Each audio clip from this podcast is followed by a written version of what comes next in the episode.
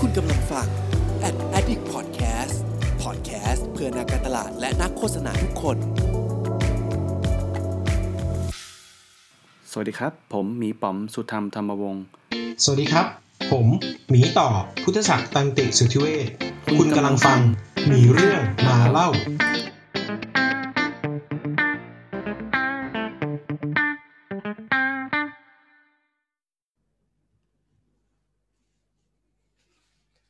สวัสดีครับ ยินดีต้อนรับทุกคนเข้าสู่รายการ Two Bear Talk มีเรื่องมาเล่านะครับ ก็คนที่ฟังอาจจะไม่ได้ยินเสียงผมนานนะครับ ผมบอกก่อนว่าจริง ๆ ผมไปโรงพยาบาลมาประมาณสักครึ่งเดือนนะครับ เพราะว่าเป็นโควิดนะครับ แล้วก็ช่วงระหว่างที่ผมไม่อยู่พี่ป๋อมก็ทำคอนเทนต์ไปซะเยอะเลยครับสำหรับคนที่มาฟังเป็นครั้งแรกนะครับ มีเรื่องมาเล่าเป็นพอดแคสต์พูดเรื่องเกี่ยวกับ Data UX Product Management การทำงาน culture ต่างๆ ครับ ก็พูดหลากหลายใน future skill อะไรพวกนี้ครับ ก็ใครอยากฟังเรื่องอะไรบอกกันมาได้นะครับ ก็สำหรับ EP นี้ครับ แต่ว่าผมกลับมาครับ ผมก็ยังไม่ได้พร้อมทำเนื้อหาขนาดนั้นนะครับ แล้วก็บังเอิญว่าไปเห็นเอ่อโพสต์โพสต์หนึ่งแล้วกันครับ ที่เข้าไปเซอร์เวยเกี่ยวกับ Marketing Analytics นะครับ แล้วก็สรุปออกมาได้เออ ผมเองเป็นหนึ่งในคนทำงาน Marketing Analytics นะครับ แล้วก็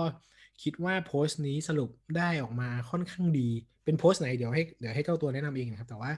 ผมรู้สึกว่าเออเออเออมันมันค่อนข้างครอบคลุม และคิดว่าน่าชวนคุยวันนี้ ผมก็เลยจะมาชวนทุกคนนะครับมาพูดคุยกันเรื่องเกี่ยวกับสายงาน Marketing Analytics นะครับ ซึ่ง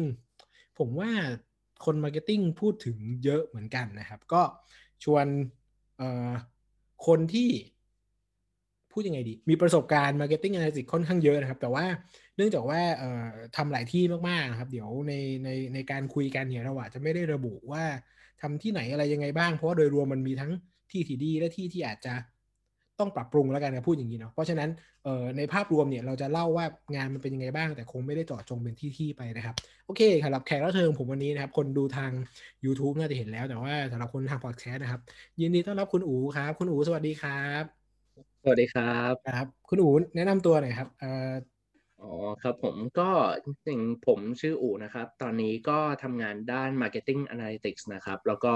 โปรไฟล์ที่ผ่านมาก็โปรไฟล์ที่ผ่านมาก็จะทำอ่าทั้งด้านของ Marketing แล้วก็ Analytics นะครับ หรือว่าอืม บางที่ก็อาจจะเรียกว่าเป็น Growth นะครับ อืม คือการใช้ Data เพื่อมามาอ่า มาทำให้บริษัทเนี่ยทำ Marketing Campaign ได้ดีขึ้น หรือว่าสามารถเติบโตขึ้นได้นะครับ ก็ตอนนี้มีเขียนเขียนบล็อกแล้วก็อัพโพสต์อยู่นะครับ แต่ว่าอืมอาจจะไม่ได้อัพบ่อยมากอืนะมอยู่ที่โอเคเพจที่ชื่อว่า d 4 b i z หรือนะครับ ก็เป็นตัว D D Dog นะครับ แล้วก็หมายเลข 4 แล้วก็ Biz ที่เป็น Business แต่ว่าเป็น B I Z นะครับ D 4 B I Z นะครับ ก็จริง ๆ จริง ๆ ตอนนี้มันเป็นเป็นบล็อกที่เขียนเขียนเล่นๆก็แล้วกันนะฮะเขียนตอนเป็นแรกกะว่าจะทำเป็น portfolio ไม่คิดว่าจะมีคนสนใจเหมือนกัน เป็น hobby ที่เป็น hobby มากๆอย่างเงี้ยครับก็เรียกว่าตอนตอนตอนแรกสุดก็คือจะเอาไว้เป็นที่ศึกษาของตัวเองด้วยแต่อ่าว่าแบโอบเคผมเห็นคนสาย Data แต่ละคนนี่เขียนกันแบบขยันคึกมากเลยคักเกินเห็นของตัวเองมากแล้วก็ไม่ผมอยากก็โปรโมทของตัวผเอมงก็เลยไม่ค่อยทท่าไหร่ำแต่ว่า เอ่อสำหรับคนที่หานะครับ จริง ๆ เพจมีเรื่องมาเล่านะครับ แชร์ไว้โพสต์หนึ่ง ซึ่งเป็นเรียกว่าอะไรดี เป็นโพสต์ที่ทำให้ผมชวนคุณอู๋มาคุยกันในวันนี้แล้วกัน คือโพสต์ที่แชร์เรื่อง Marketing Analytics นะครับ ไปถ่ายฟีดดูได้น่าจะลงไปไม่เยอะครับ เพราะว่ามีเรื่องมาเล่าก็ไม่ค่อยโพสต์เหมือนกันครับ โพสเฉพาะตัวตัวพอดแคสต์กับไลฟ์นะครับ ก็ถ่ายๆลงไปนิดนึงก็จะเจอโพสต์ที่ผมแชร์ไว้นะครับ โอเค เข้าเรื่องดีกว่าครับถามแบบนี้เลยเลยดีกว่าคุณหนูจากประสบการณ์ที่ผ่านมาเนี่ยครับจากที่ทำหลาย ๆ ที่เนี่ย คิดว่าเราพอจะให้นิยามหรือว่าบอกได้ไหมครับว่า Marketing Analytics เนี่ยมันมันคืออะไรกันแน่ สายงานนี้มันทำอะไรกันแน่ คือถ้าถามผมอะครับโหจริง ๆ ผมก็ไม่ได้ประสบการณ์โชคโชนหรืออืว่ามอะไรอืขมนาดนั้นเอาเอาครับเอาแค่ว่าตามที่แบบความเข้าใจเลยครับ คือที่บอกว่าทำหลายที่เนี่ยคือก็มันมีช่วงที่ผมรับงานฟรีแลนซ์อยู่นะครับครับ ก็รับมาประมาณแบบสองสองสองสามเจ้าอะไรอย่างเงี้ยอืมแล้วแต่อืมเจ้าเนี่ยเขามีความคาดหวังเกี่ยวกับการใช้การใช้ Data กับ Marketing เนี่ยไม่ค่อยเหมือนกันเท่าไหร่นะครับอืมรวมถึงอ่าผมเองเนี่ยก็อยากจะรู้ว่าเอ้ยคนอื่นๆน่ะที่พูดว่าเอ้ย data is the future analytics กำลังมานะ data science มันเป็น กระแสอะไรพวกนี้เนี่ยอืมเอ๊ะจริงๆเขามีความคิดยังไงกับเรื่องเรื่องนี้กันบ้างหรือ หรือถ้าพูดถึง topic ฮอตฮิตก็จะพูดถึงเรื่องแบบ AI เรื่องอืมเรื่องของแบบ Data แล้วก็มาลงท้ายที่ Marketing Analytics เนี่ย สรุปแล้ว Marketing Analytics มันมันมันคืออะไรกันแน่ เราอยากจะได้ความเห็นคนอื่นด้วย เราก็เลยแบบเออมีมีลองพิมพ์ลงไปในกลุ่มกลุ่มอ่า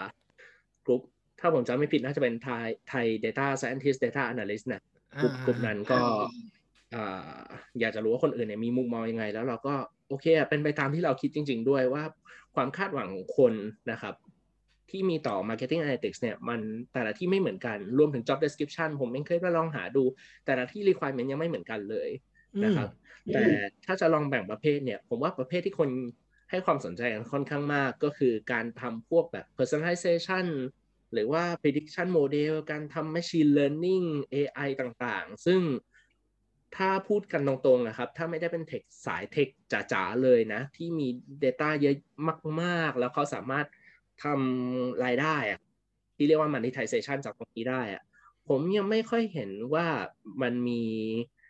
ผลลัพธ์ที่เป็นรูปธรรมเท่าไหร่ละกัน ผมก็ไม่ได้บอกว่ามัน work ไม่ work นะมันอาจจะเป็นอืม back-end ที่แบบมัน run อยู่ข้างหลังก็ได้ แต่ว่าคนหลายคนอะ คือสนใจตรงนี้มาก ผมผมลองผมลองแบบซาวดูก็ก็เจอ แต่ว่าอุปสรรคของคนที่ทำตรงนี้ส่วนมากคือ Data ไม่พร้อมนะฮะหลาย ๆ ที่ Data ไม่พร้อมไม่ว่าจะเป็นมันไม่ clean หรือว่า Data ไม่ได้พร้อมใช้งานไซส์ของ Data ไม่ได้ใหญ่มากอะไรประมาณนี้นะครับหรือว่ายังไม่รู้ว่าจะทำโมเดลยังไงให้มันมีผลลัพธ์เพื่อเอาไปใช้เป็นเป็นรูปธรรมได้ ผมเห็นคนในกลุ่มบางคนเขาก็พยายามจะทำโมเดลพวกนี้ครับ แล้วก็เอาไปเสนอให้ทีมแบบที่เป็นเชิง business หรือว่าทีม marketing ใช้ แล้วบางทีอะเป็นโมเดลที่อธิบายไม่ได้ แล้วก็โดน reject กลับมา ซึ่งผมเข้าใจทั้งสองฝั่งนะ เพราะว่าทั้งสองฝั่งมา เราก็พอจะรู้ว่าถ้าโมเดลมันอธิบายไม่ได้ สมมติคุณจะจัดกลุ่มแบบอ่า product recommendation customer segmentation เนี่ยเวลาที่คุณจะเอาไปใช้งานจริงๆเนี่ยบางทีมันจะต้องมีส่วนของ creative ที่คุณจะต้องเข้ามาคิดด้วย แล้วถ้าคุณอธิบายไม่ได้เอาคนกลุ่มนี้อะเขาเขาแบบเขามี characteristic อะไรยังไงอะคุณจะเขียนคอนเทนต์ได้ยังไงเนาะผมผมก็ยกตัวอย่างอันนี้ไว้แล้วความความหมายก็คือว่า โอเคเอ่อถ้าโอเคเอาเมื่อกี้นะครับ คือถ้าเป็นโมเดลที่อธิบายไม่ได้เนี่ย บางทีคนที่ต้องไป implementation แล้วกันไปทำงานต่อไปทำที่มันต้อง actionable โดยที่ ไม่ใช่เรื่องของระบบที่ automation เนี่ย มันก็จะทำงานยากนิดนึง เพราะเราไม่ได้แบบ get insight หรือว่า charac- characteristic ของมันจริงอ่าครับๆอืมจริง ๆ อะไอ้ตำแหน่งตำแหน่งตรงเนี้ย คือหลาย ๆ คนก็จะเรียกว่าเป็น data scientist แต่ว่าคนก็จะคาดหวังว่าเฮ้ยจะทำโมเดลแล้วเอาไปใช้ได้เลย แต่ว่าสำหรับบางที่อะครับเขาอาจจะแบ่งสอง role นี้อะได้แบบแบ่งแบ่งออกมาเลยนะ ก็คือ คนที่เป็นคนคิดโมเดลอะกับคนที่ทำแบบ deployment อืมซึ่งเขาต้องทำด้วยกันแหละแต่ว่า expertise ที่เขาใช้อะครับ คือมันอาจจะมีบางคนที่จะทำสองอย่างได้แต่โดยรวมแล้วมันก็อาจจะควรเป็นสองตำแหน่งหรือเปล่า เพราะตำแหน่งหนึ่งอะอาจจะต้องไปดูในเรื่องโมเดลอีกตำแหน่งหนึ่งไปดูเรื่อง technical ที่จะ deploy ขึ้นไป ถ้าใครอืมทำได้หลายอย่างก็อาจจะยูนิคอ r n หรือเปล่าแล้วผมไม่รู้ในวงการนี้เขาจะเรียกกันคำนี้อยู่หรือเปล่า ก็จริง ๆ ถ้าเป็น Data Scientist มันก็จะถูกลากไปถึง Data Engineer จนถึงโมเดลจนถึง Deployment ซึ่งหลายๆเท่าที่ผมเจอแล้วอย่างหลาย ๆ บริษัทเขาก็จะแบบมีแบ่ง role เพื่อให้แต่ละคนได้โฟกัสแต่บางบริษัทก็ทำพอทำอลังการมาก ๆ ส่วนใหญ่งานก็ไปเทอยู่ฝั่ง Engineer ก่อน เพราะว่าต้องเก็บข้อมูลก่อนอะไรเงี้ยถ้าถ้าอย่างนั้นผมผมถามคุณอู๋แล้วกันครับ จากที่เซอร์เวยมาสรุปแล้วมัน Marketing Analytics เนี่ยมันแบ่งได้กี่แบบอะครับเออโอเคครับพอดีผมอาจจะเจาะออกไปแบบหลายเรื่องมาก เอาแบบแรกก็แฟนแบบแรกก็คือพวกที่ใช้พวกอ่า prediction model ต่างอืมๆพวกที่ machine learning ที่เราคุยกันพอมามาอันที่สองอันที่สองก็คือว่า อาจจะต้องดีลกับพวกแบบ big data พวกนี้แหละ คืออ่าผมออกตัวก่อนนิดหนึ่งดีกว่านะฮะว่า big data ของแต่ละคนมันไม่เหมือนกันดังนั้นผมคงไม่ได้แบบไปไปเจาะลึกเนาะแต่ว่าสำสำหรับผมแล้วอะเรียกว่าเป็นพวกที่จะต้องใช้ data จาก database ค่อนข้างเยอะหน่อยนะครับ อืม ทำ report หรือว่าเข้าไปคุ้ยหา Insight จากข้างในข้างใน Data ที่มีอยู่นะฮะสมมติคุณไปถึงเลเวลที่มันมันไม่สามารถจะใช้ Excel ได้ effective เท่าไหร่ก็อาจจะมาหา Insight จากประมาณนี้ อย่างเช่นเป็นข้อมูลที่ถ้าถ้าเป็นในเชิง marketing นะครับ ส่วนใหญ่เราก็ไปดูข้อมูลเป็นข้อมูลเกี่ยวกับลูกค้ายอดขาย product ต่างๆนะฮะแล้วก็พยายาม draw insight มาดูว่าแบบ โอเค เราควรจะจากจากข้อมูลที่มีอยู่เนี้ยให้ insight อะไรกับเราบ้าง ตัวอย่างง่ายๆเลยแล้วกันรายได้ส่วนส่วนใหญ่ของเราเนี่ยมาจากลูกค้ากลุ่มไหน มาจากสินค้าประเภทไหน แล้วในกลุ่มของพวกนี้เนี่ยเขามีการแบ่งแยกย่อยอะไรลงไปได้บ้าง เพื่อที่เราอาจจะสามารถทำ marketing ที่ตอบโจทย์กับคนกลุ่มนี้ได้เนาะอืม อืม มันก็จะคล้ายๆสายที่เรียกว่า business intelligence หรือว่าสาย data analyst ทั่วไป แค่คุณต้องมี domain knowledge ที่เป็น marketing นะครับ ผมเห็นคนที่เข้ามาทำสายนี้อะ จริง ๆ หลายคนก็มาจาก background ที่เคยทำ marketing สายที่เรียกว่า performance marketing นะครับ พวก Google Facebook เพราะว่าพวกนี้อะ เวลาที่คุณ optimize แอดต่างๆมันก็มันจะต้องใช้ data พอคนเริ่มสนใจ data เสร็จปุ๊บเขาก็จะเริ่มไปหาที่มาที่ไปของ data เขาก็จะเริ่มเข้ามาเรียนรู้มากขึ้นแล้วก็ ถ้าคุณสามารถมาเขียนโค้ดต่างๆ อย่างเช่นแบบ Python อะไรอย่างนี้ได้อะครับ มันก็จะยิ่งทำให้งานหน้าบ้านอะที่เป็น optimization อะมันมันลิงก์กับหลังบ้านได้ง่ายขึ้นนะครับอันนี้ก็จะเป็นอีกส่วนหนึ่งที่ผมว่าก็ consider ว่เป็น marketing analytics ได้โอเค เราเรามี 2 แบบนะครับ คือแบบเป็น Data ขนาดใหญ่ทั้งคู่ ซึ่งโดยคอนเซปต์ที่เราพูดก็ว่า Big Data แหละเป็น large data set แต่ว่าแก๊งแรกคือ เอาไปทำโมเดลไปทำ prediction model ซึ่งส่วนใหญ่ก็จะเป็นแบบ automation หรือว่าหรือว่าเอ่อเอ่อ predictive model อะไรบางอย่างเนาะแก๊งที่2เนี่ยจริง ๆ ก็เป็น business intelligence หา insight จากก้อนก้อนใหญ่ถูกไหมครับแก๊งแก๊งที่ 3 มีไหมครับแก๊งที่ 3แก๊งที่สามก็ที่เจอมานะครับ ก็จะเป็นสายที่อ่าต้องมาดูพวก tools ต่างๆ ที่เกี่ยวกับ marketing ที่ดู analytics อ่าโดยเฉพาะอย่างเช่น อ่าอย่างเช่น Google Analytics อะไรอย่างนี้นะครับอืมหรือว่าบางบางที่อาจจะใช้ Adobe อะไรก็ว่าไปอืมนะครับ มีแท็กพวกแบบอ่ามีแท็กพวก Product Analytics ต่างๆ คืออผมว่าหลาย ๆ ที่เนี่ยพอเขาไปโฟกัสที่การวิเคราะห์ Data มาก ๆ เขาจะเขาอาจจะเจออีกปัญหาหนึ่งก็คือว่าข้อมูลที่เก็บมาเนี่ย มันไม่ได้เก็บมาอ่ามันไม่ได้เก็บมาแบบ ครบถ้วนหรือว่าอืมเขาอาจจะอืมยังไม่รู้ที่มาที่ไปของข้อมูล อย่างเช่นอืมถ้าคุณจะ analyze อะไรที่มันเกี่ยวกับ GA อะครับ หรือว่า Google Analytics คุณก็ต้องรู้ว่า GA เนี่ยเก็บข้อมูลมายังไงก่อน มีวิธีการนับยังไง หรือว่ามีอีเวนต์ยังอะไรที่มันเกิดขึ้นบ้างอืมคือผมเคยเห็นโพสต์หนึ่งนะครับเขียนกันบน LinkedIn ว่าจริงๆแล้วอะ tracking เนี้ยมันควรจะเป็นหน้าที่ของ data analyst หรือเปล่าอืมนะถ้าเพราะว่าถ้า จะได้เข้าใจที่มาที่ไปของของตัวข้อมูลที่ collect มา ใช่ครับ แล้วก็จริงๆอะครับเขาเขายังเถียงกันอยู่ว่า เอ๊ะ ตรงเนี้ยมันเป็นหน้าที่ของ data engineer หรือเปล่า เพราะว่ามัน consider ว่าเป็นการเก็บข้อมูลนะ แต่บางคนก็มองว่า เอ๊ะ เป็นหน้าที่ของของคนที่ทำดิจิ t a ลมาร์เก็ตติ้งโดยตรงหรือเปล่า เพราะว่าเขารู้เครื่องมือที่สุด แต่คนที่อืมทำดิจิ t a ลมาร์เก็ตติ้งก็ไม่ได้รู้หลังบ้านอืมหมายถึงว่าบางคนอาจจะรู้นะคะ แต่อืลายๆคนที่ทำเป็น marketing แบบ marketing pure ๆเลยอาจจะไม่ได้รู้ว่าอืมแบบเอ่อ ข้อมูลเวลาที่เก็บมาจากบนเว็บเนี่ยมันมีโอกาสผิดพลาดได้ตรงไหน หรือว่าเก็บอืมถูกต้องหรือเปล่ามันมันใช่สิ่งที่เขาหรือเปล่าดีกว่านะฮะอืมเราก็จะเจอจะจะเจอว่าแบบ บางบางคนอาจจะต้องเข้ามาเข้ามาจับตรงนี้ด้วยนะครับอืมสายสายนี้ก็คือพูดง่าย ๆ มันใช่ performance marketing ไหมครับ อาจจะใกล้เคียงอืม เรียกว่ามันมีส่วนที่คาบเกี่ยวกันเยอะอืมมากเลยนะครับอืมบางคนที่ทำ digital marketing สายพวก performance เนี่ย คือเขาก็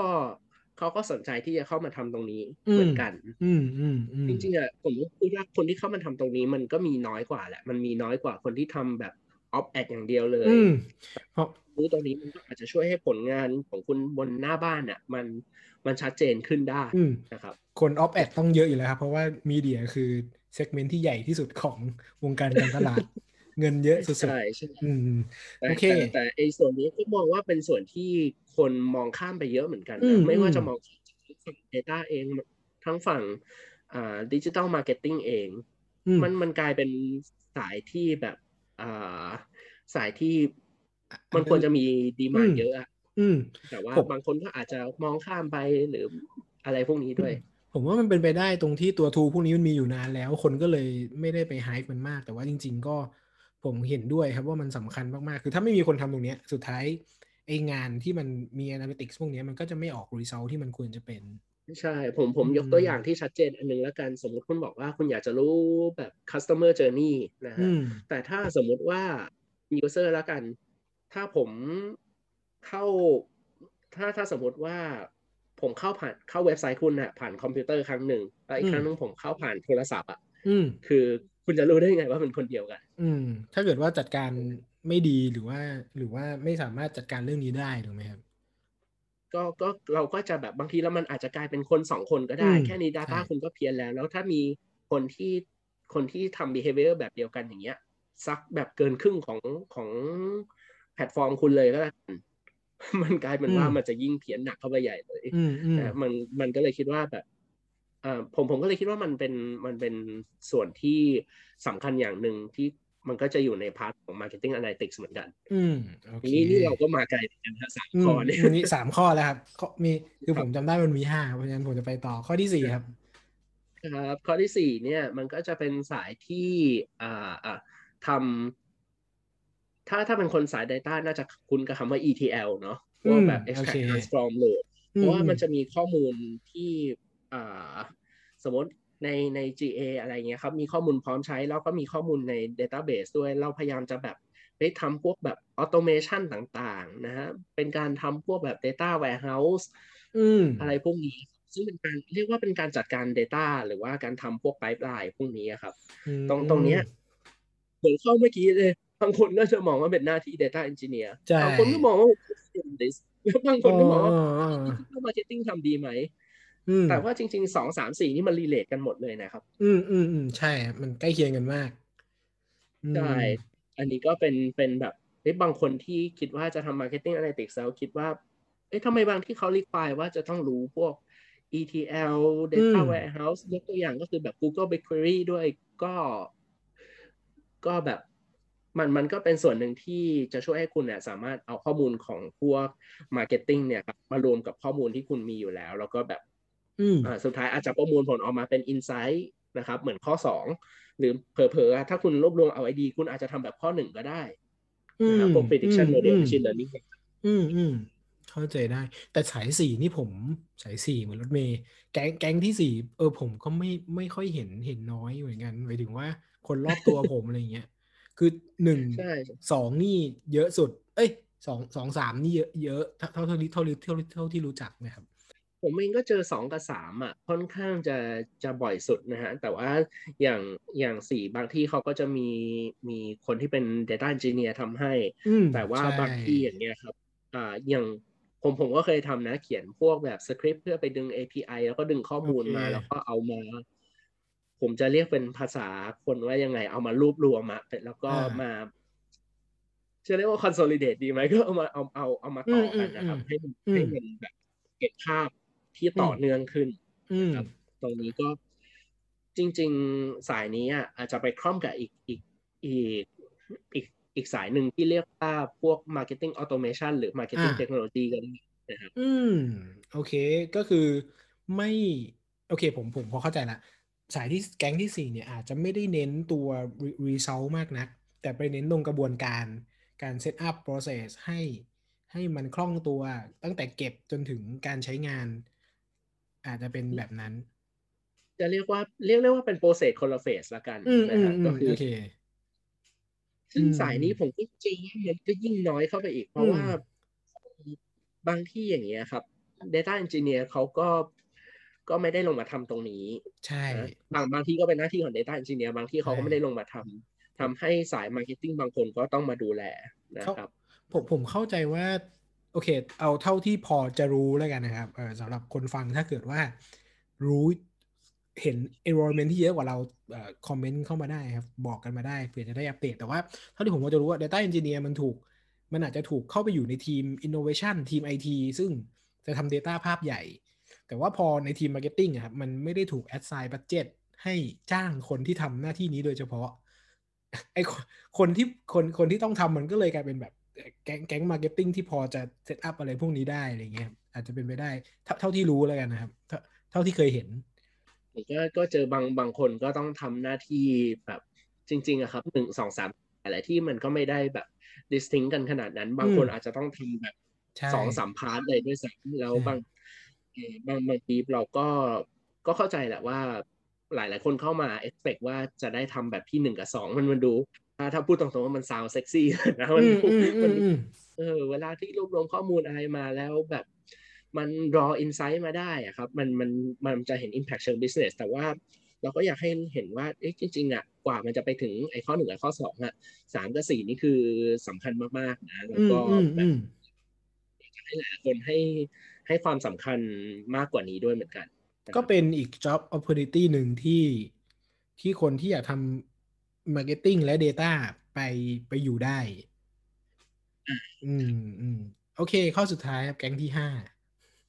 แกนที่ห้าน่าจะใกล้คุณต่อมากเลยนะครับคือ social listening เนี่ยแหละ ซึ่งเป็นอืมสายที่ผมไม่ค่อยไม่ค่อยรู้เยอะมากนะ จริงๆ คุณต่อน่าจะรู้มากกว่า แต่ว่า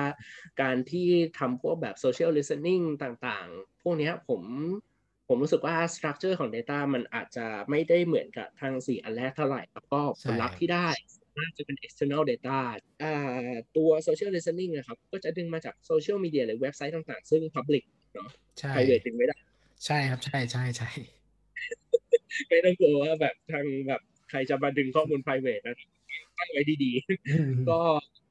จะเป็นสาย market research ค่อนข้างเยอะ เพราะว่าผมว่าการการที่เรา make decision ที่ดีเนี่ย ผมสำหรับผมผมมองว่า objective ของของ analytics อะมันคือการที่เราอะสามารถ make decision ที่ดีขึ้นได้ และ decision ที่ดีใช้ใช้ข้อมูลทั้งจากข้างในแล้วก็ข้างนอกบริษัทรวมกันด้วยนะครับ รู้สึกว่าเออมันมันก็จำเป็นทั้งคู่อะเสเสริมแล้วกันครับ ในฐานะที่ทำงานตรงนี้นะครับ ข้อข้อห้าเนี่ย มันจะเป็นข้อที่แปลกกว่าเพื่อนครับ เพราะมันคือ external ใช่ครับเพราะหนึ่งถึงสี่จะ internal หมดเลย internal data ข้อห้าม external จริง ๆ มันคือ research แหละครับ เพียงแต่ว่าด้วยความที่แต่ก่อน research แล้วก็จะมีแบบเอ่อ quality survey แล้วก็ focus group interview อะไรพวกนี้ใช่ไหมครับ ทีนี้มันพอโลกนี้มันมีเทคโนโลยีอยู่มาอยู่ตรงกลางเนี่ยมันก็เลยมีวิธีการเอ่อเอ่อ collect data อีกรูปแบบหนึ่งซึ่งซึ่งมันซึ่งมันเยอะกว่าใหญ่แล้วซึ่งมันใหญ่ มันก็เลยต้องใช้ data skill ในการจัดการ แต่ว่า result เนี่ยเป็น research อะไรอย่างเงี้ยครับเออก็เป็นเรียกว่าเป็น research technology ก็ได้ครับ ก็จะเป็น data อีกชุดหนึ่งที่อย่างที่คุณอูบอกเลยครับ มันก็จะไปประกอบกันเพื่อให้ marketer หรือว่าผู้บริหารตัดสินใจอะไรต่างๆ ได้ดีขึ้น เพราะมันองค์เป็นเป็นองค์ประกอบอีกรูปแบบหนึ่งที่เอาข้อมูลข้างนอกมาให้เห็นอะไรเงี้ยครับในฐานะทำงานตรงนี้ โอเค ก็ถ้างั้นผมสรุป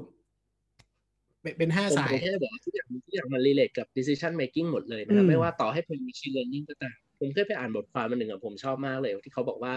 จริงๆ machine learning อะมันคือการ make decision แบบซ้ำๆนะ ด้วยอ่า input ที่มันไม่อ่าคือซึ่งบางคนเคยมองว่า machine learning คือแบบ magic black box คือมันไม่ใช่ไม่ใช่อืมอืมอืมอาจจะอาจจะเข้าใจยากหน่อยอืมคือนะฮะเรื่องเรื่องไหนที่เกิดขึ้นซ้ำได้ machine learning ถึงจะค่อยๆ เดาถูกว่าควรจะตัดสินใจแบบนี้ เฟซบุ๊กเองยังมีอันนี้ขอแบบบางบางทีอะครับ เราเรา up status ก็ได้อะบางอันไม่เกี่ยวเรื่องการขายเลย Facebook ยังถามว่าอ่าคุณจะใช่ขายอะไรหรือเปล่าอันนี้ก็เป็นเป็นเรื่องของเอ่อ AI ของ Facebook ที่อาจจะ detect อะไรบางอย่าง ซึ่งมันผิดพลาดได้มีความผิดพลาดอยู่ในนั้น มันมันมี error อยู่ในนั้น อืม อืม ถ้าถ้าอย่างนั้น โอเค ถ้างั้นสรุปเร็วๆ ก็คือเป็นเป็นห้าสายมี pre ทำ prediction model แล้วก็สาย BI ที่ทำกับ large data set สาย tools แบบเป็น analytics นี่แหละ แต่ว่าแบบใช้ tools ต่างๆ ซึ่งอาจจะคาบเกี่ยวกับ performance marketing หน่อยนะครับ ข้อ 4 คือสาย process marketing automation วาง marketing แบบ pipeline process นู่นนี่นั่นนะครับ สายที่ 5 คือสาย research น่าจะประมาณนี้ แต่ว่านี้ต้องบอกก่อนว่ามันไม่ใช่ทฤษฎีนะคุณอู๋ละเออคุณอู๋ไป survey มา แล้วก็บวกกับประสบการณ์ที่เคยเจอ เท่าที่เห็นมันพอจะกรุ๊ปเป็นได้ 5 ซึ่งผมผมบอกคนฟังก่อนนะครับ ถ้าเกิดว่าใครฟังหรือใครดูอยู่แล้ว รู้สึกว่า เฮ้ย ฉันทำ marketing analytics แต่ว่าไม่ได้อยู่ใน 5 กลุ่มนี้เลย บอกเรามาได้นะครับ เราเองก็อยากเปิดหูเปิดตาเหมือนกันว่าเฮ้ยมันมีมันมีสายอื่นอีกไหมที่แบบความหลากหลายของการทำ marketing analytics อะไรเงี้ยครับเออเอออะไรอย่างเงี้ยโอเคงั้นผมถามคุณอู๋ก่อนได้กันครับเออจริง ๆ ในสคริปต์มันจะเป็น 2 ข้อเดี๋ยวผมรวมๆเลยนะกันครับเป็นข้อเดียวคือจากประสบการณ์ที่ผ่านมาประสบการณ์ที่ผ่านมาครับ คุณอู๋คิดคุณอู๋ทำอะไรมาบ้าง แล้วก็ ฟังก์ชัน ฟังก์ชันไหนที่เออลองลองเล่าตัวอย่างงานให้ฟังหน่อยก็ได้ครับ ที่อาจจะไม่ต้องระบุบริษัทก็ได้ครับ แต่ว่าเล่าตัว process เล่าตัวงาน สักสองสามชิ้นที่เคยทำมาแล้วเออเออได้เห็น impact ของ business อะไรเงี้ยครับ อ๋อโอเคครับ ก็ยก sample หนึ่งก็แล้วกันอืมคือเป็นงานที่ผมทำคาบเกี่ยวนะครับ ระหว่างการทำ digital marketing ก็คือ optimize ad แล้วก็การทำ data ก็คือออืมการที่เข้าไปดูในใน database แล้วก็พยายามจะ draw conclusion ออกมาว่าเฮ้ยมี area ไหนที่เราควรจะทำเพื่อให้อ่าไอตัว main KPI อะมันสามารถเพิ่มขึ้นได้บ้าง หรือว่าอืมตัวเรียกว่า key metrics ดีกว่าอืมตัว key อืม metrics มันจะแบบอ่า สามารถพัฒนาขึ้นได้ ตรงนี้ก็อ่าถือว่าเป็นงานที่เป็นเป็นเป็นกึ่งไฮบริดนิดนึงนะ ผมก็ไม่ค่อยเจอ ผมก็ไม่ค่อยเจอที่ไหนที่ให้ทำคร่อมโรแบบนี้ละกันอืมก็จริง ๆ แต่แต่จริง ๆ ผมว่ามันเป็นโรที่มันเป็นโรที่ถ้าถ้ามีได้อะครับ หรือว่าถ้าสมมติว่า environment มันเอื้อให้ทำอะผมว่ามันมันมันช่วยมันช่วยบริษัทได้ค่อนข้างเยอะเลยนะอืมมคือโดยมปกติแล้วว่า สายคุย Data มันก็จะต้องไปรอ BI ทำเนาะสาย Optimize Ad ก็จะเป็นฝั่งหน้าบ้าน ซึ่งบางทีคือมันอาจจะไม่ได้ไม่ได้สิงกัน ซึ่งอืมถ้าเรามีคนตรงกลางหรือว่าสามารถทำทั้งสองอย่างได้ในเวลาเดียวกัน ผมก็ถือว่าเป็น ก็เป็นเรียกว่าถ้าเป็นเมื่อก่อนเรียกอาจจะเรียกว่า growth ก็แล้วกันนะครับอืมคือเราดึงข้อมูลจากบางทีไม่ใช่แค่ทำ report สมมุติผมมี ผมมีข้อมูลที่แบบ อ่า ที่ที่ผมสามารถ draw insight อย่างอื่นที่เราสามารถเอามาเอามาใช้ในการการทำการตลาดได้นะฮะอืฮะมเราจะรู้ด้วยเราด้วยความที่เรารู้หน้าบ้านแล้วว่าหน้าบ้านต้องการใช้ Data อะไรอืมแล้วหลังบ้านเนี่ยเขาจะใช้เขาเขามีข้อมูลอะไรอยู่นะเรารู้ทั้งวิธีดึงเรารู้ทั้งวิธีใช้อืมมันก็จะอืทำให้แบบเออมัน flow มากขึ้นหน่อยอืมก็เป็นเป็นเป็น sample หนึ่งก็แล้วกันนะครับอืมอืมมีอันมีนี้อันนี้น่าจะ จะใกล้กับสองกับสามเนาะอ่าใช่ทั้งสองทั้งสามมีมีตัวอื่นไหมครับที่แบบคุณหนูอาจจะไม่ต้องเป็น sample ก็ได้ครับ แต่แบบเล่าให้ฟังว่าเออในที่ผ่านมามีมีแบบไหนอีกบ้างที่คุณหนูเคยเจอเพราะว่าเอ่อเล่าเล่าเล่าเล่าให้ผู้ฟังทุกท่านฟังครับ ก่อนเข้าพอดแคสต์เนี่ยเรานั่งคุยกันแบบแคชชวลก่อน แล้วพบว่าคุณหนูเนี่ยทำมาแบบ เยอะเยอะมากอะไรอย่างเงี้ยก็เลยอยากอยากให้คุณหนูแชร์ให้ฟังหน่อยว่า เท่าที่เคยทำเนี่ยมันมีอะไรบ้างตัว job function มันนอกจากห้าสายที่คุณหนูไปเซอร์เวย์มาแล้ว หรืออาจจะอยู่ในห้าสายนั้นก็ได้นะครับ ก็จริง ๆ จริงๆอะถ้าพูดในแง่แง่ job function นะผมว่าจุดหนึ่งที่สำคัญมาก ๆ เลยนะครับอืมก็คืออ่าเรื่องคนเนี่ยแหละ กับ project management คือบางทีอะคุณงานงาน analytics กับงาน marketing อะครับ ผมมองว่ามันเป็นงานใหญ่เนาะเราอาจจะไม่ได้แบบไปพึ่งฝ่ายใดฝ่ายหนึ่งอย่างเดียวนะครับ ถ้ายกตัวอย่างอันหนึง ยกตัวอย่างตัวอย่างหนึ่งก็ได้ ซึ่งผมว่าน่าจะเห็นได้ในหลาย ๆ หลาย ๆ ที่ ก็คือ mindset อะกับ goals ของ developers กับ marketing อะไม่ตรงกันอืมเนาะบางทีอะมันก็จะมีคนตรงกลางอะที่จะเข้ามาคอยช่วยก็ก็คือคนที่ทำ analytics เนี่ยแหละอ่านะครับ ซึ่ง ซึ่ง analytics อะเราก็จะมีฝั่ง technical ซึ่งเราสามารถคุยกับ developer ได้ บางทีเราอาจจะไม่ได้รู้วิธี implement แบบอะร้อยเปอร์เซ็นต์แต่เราสามารถอ่านด็อกบางส่วน แล้วก็ไปบอกอ่า developers ได้ แล้วเราก็อาจจะอ่าถ้าสมมุติบริษัทไหนเนี่ยมีพวกแบบ tester มาตรงกลางด้วย ผมเชื่อว่ามันเป็นบางคนอาจจะมองว่ามันเป็น เฮ้ย something common มาก ๆ เลย มันเป็น practice ปกติ แต่เชื่อนะครับว่าหลาย ๆ ที่ก็อาจจะแบบไม่ได้ไม่ได้วาง flow มาแบบนี้นะครับอืมนะฮะบางทีก็คืออย่างอย่างหน้าที่ test testing เนี้ย มันก็จะมีเทสว่าข้อมูลเข้าหรือเปล่าเอ่อข้อมูลเข้าหรือเปล่าเนี่ย บางทีอะสมมติมีแค่สองคน บางที marketing กับ developer ก็อาจจะต้องมานั่งทำด้วยกันแล้วก็อาจจะไม่ได้ flow กันขนาดนั้นอะ ต่อให้มี analytics มาอยู่ตรงกลาง ก็ต้องดูว่า analytics ที่ที่เขาเข้ามาทำเนี่ยเป็นสายไหน ผมเชื่อว่าหลายคนอะอยากไปทำสายเชิงวิเคราะห์ แต่สายที่ผมมองว่า มันอาจจะไม่ได้ดูเซ็กซี่มากๆคือฝั่ง tracking กับ testing เนี่ย แต่แต่มันเป็นสายที่ผมเชื่อว่าหาหาในตลาดได้ หาในตลาดได้ยากกว่านะ เพราะว่าตอนนี้ที่ผมลองเจอคอร์สหลาย ๆ ที่ที่เรียนมา มันก็จะเน้นไปทางว่า how to อื how ม to ของ SQL R Python ส่วน Tableau ต่างๆ ส่วนใหญ่ที่ผมเห็นคือสายที่สอง ถ้าเป็นคอร์สออนไลน์อืมใช่ครับ ก็จะมีแบบบางทีเราก็จะมามาช่วยตรงกลางบ้าง ซึ่งพอเป็นแบบนี้เสร็จปุ๊บ วิธีที่เราจะไปคุยกับแต่ละ stakeholder มันไม่เหมือนกัน บางทีรวมไปถึงผู้บริหารด้วยซ้ำนะครับ ผู้บริหารก็คืออาจจะต้องดูสไตล์แนวเขาว่าเออเขาเป็น เขาเป็นแนวประมาณไหน อย่างบางคนก็คืออ่าผมเชื่อว่าหลาย ๆ คนอาจจะ result driven มาก ๆ แต่ว่า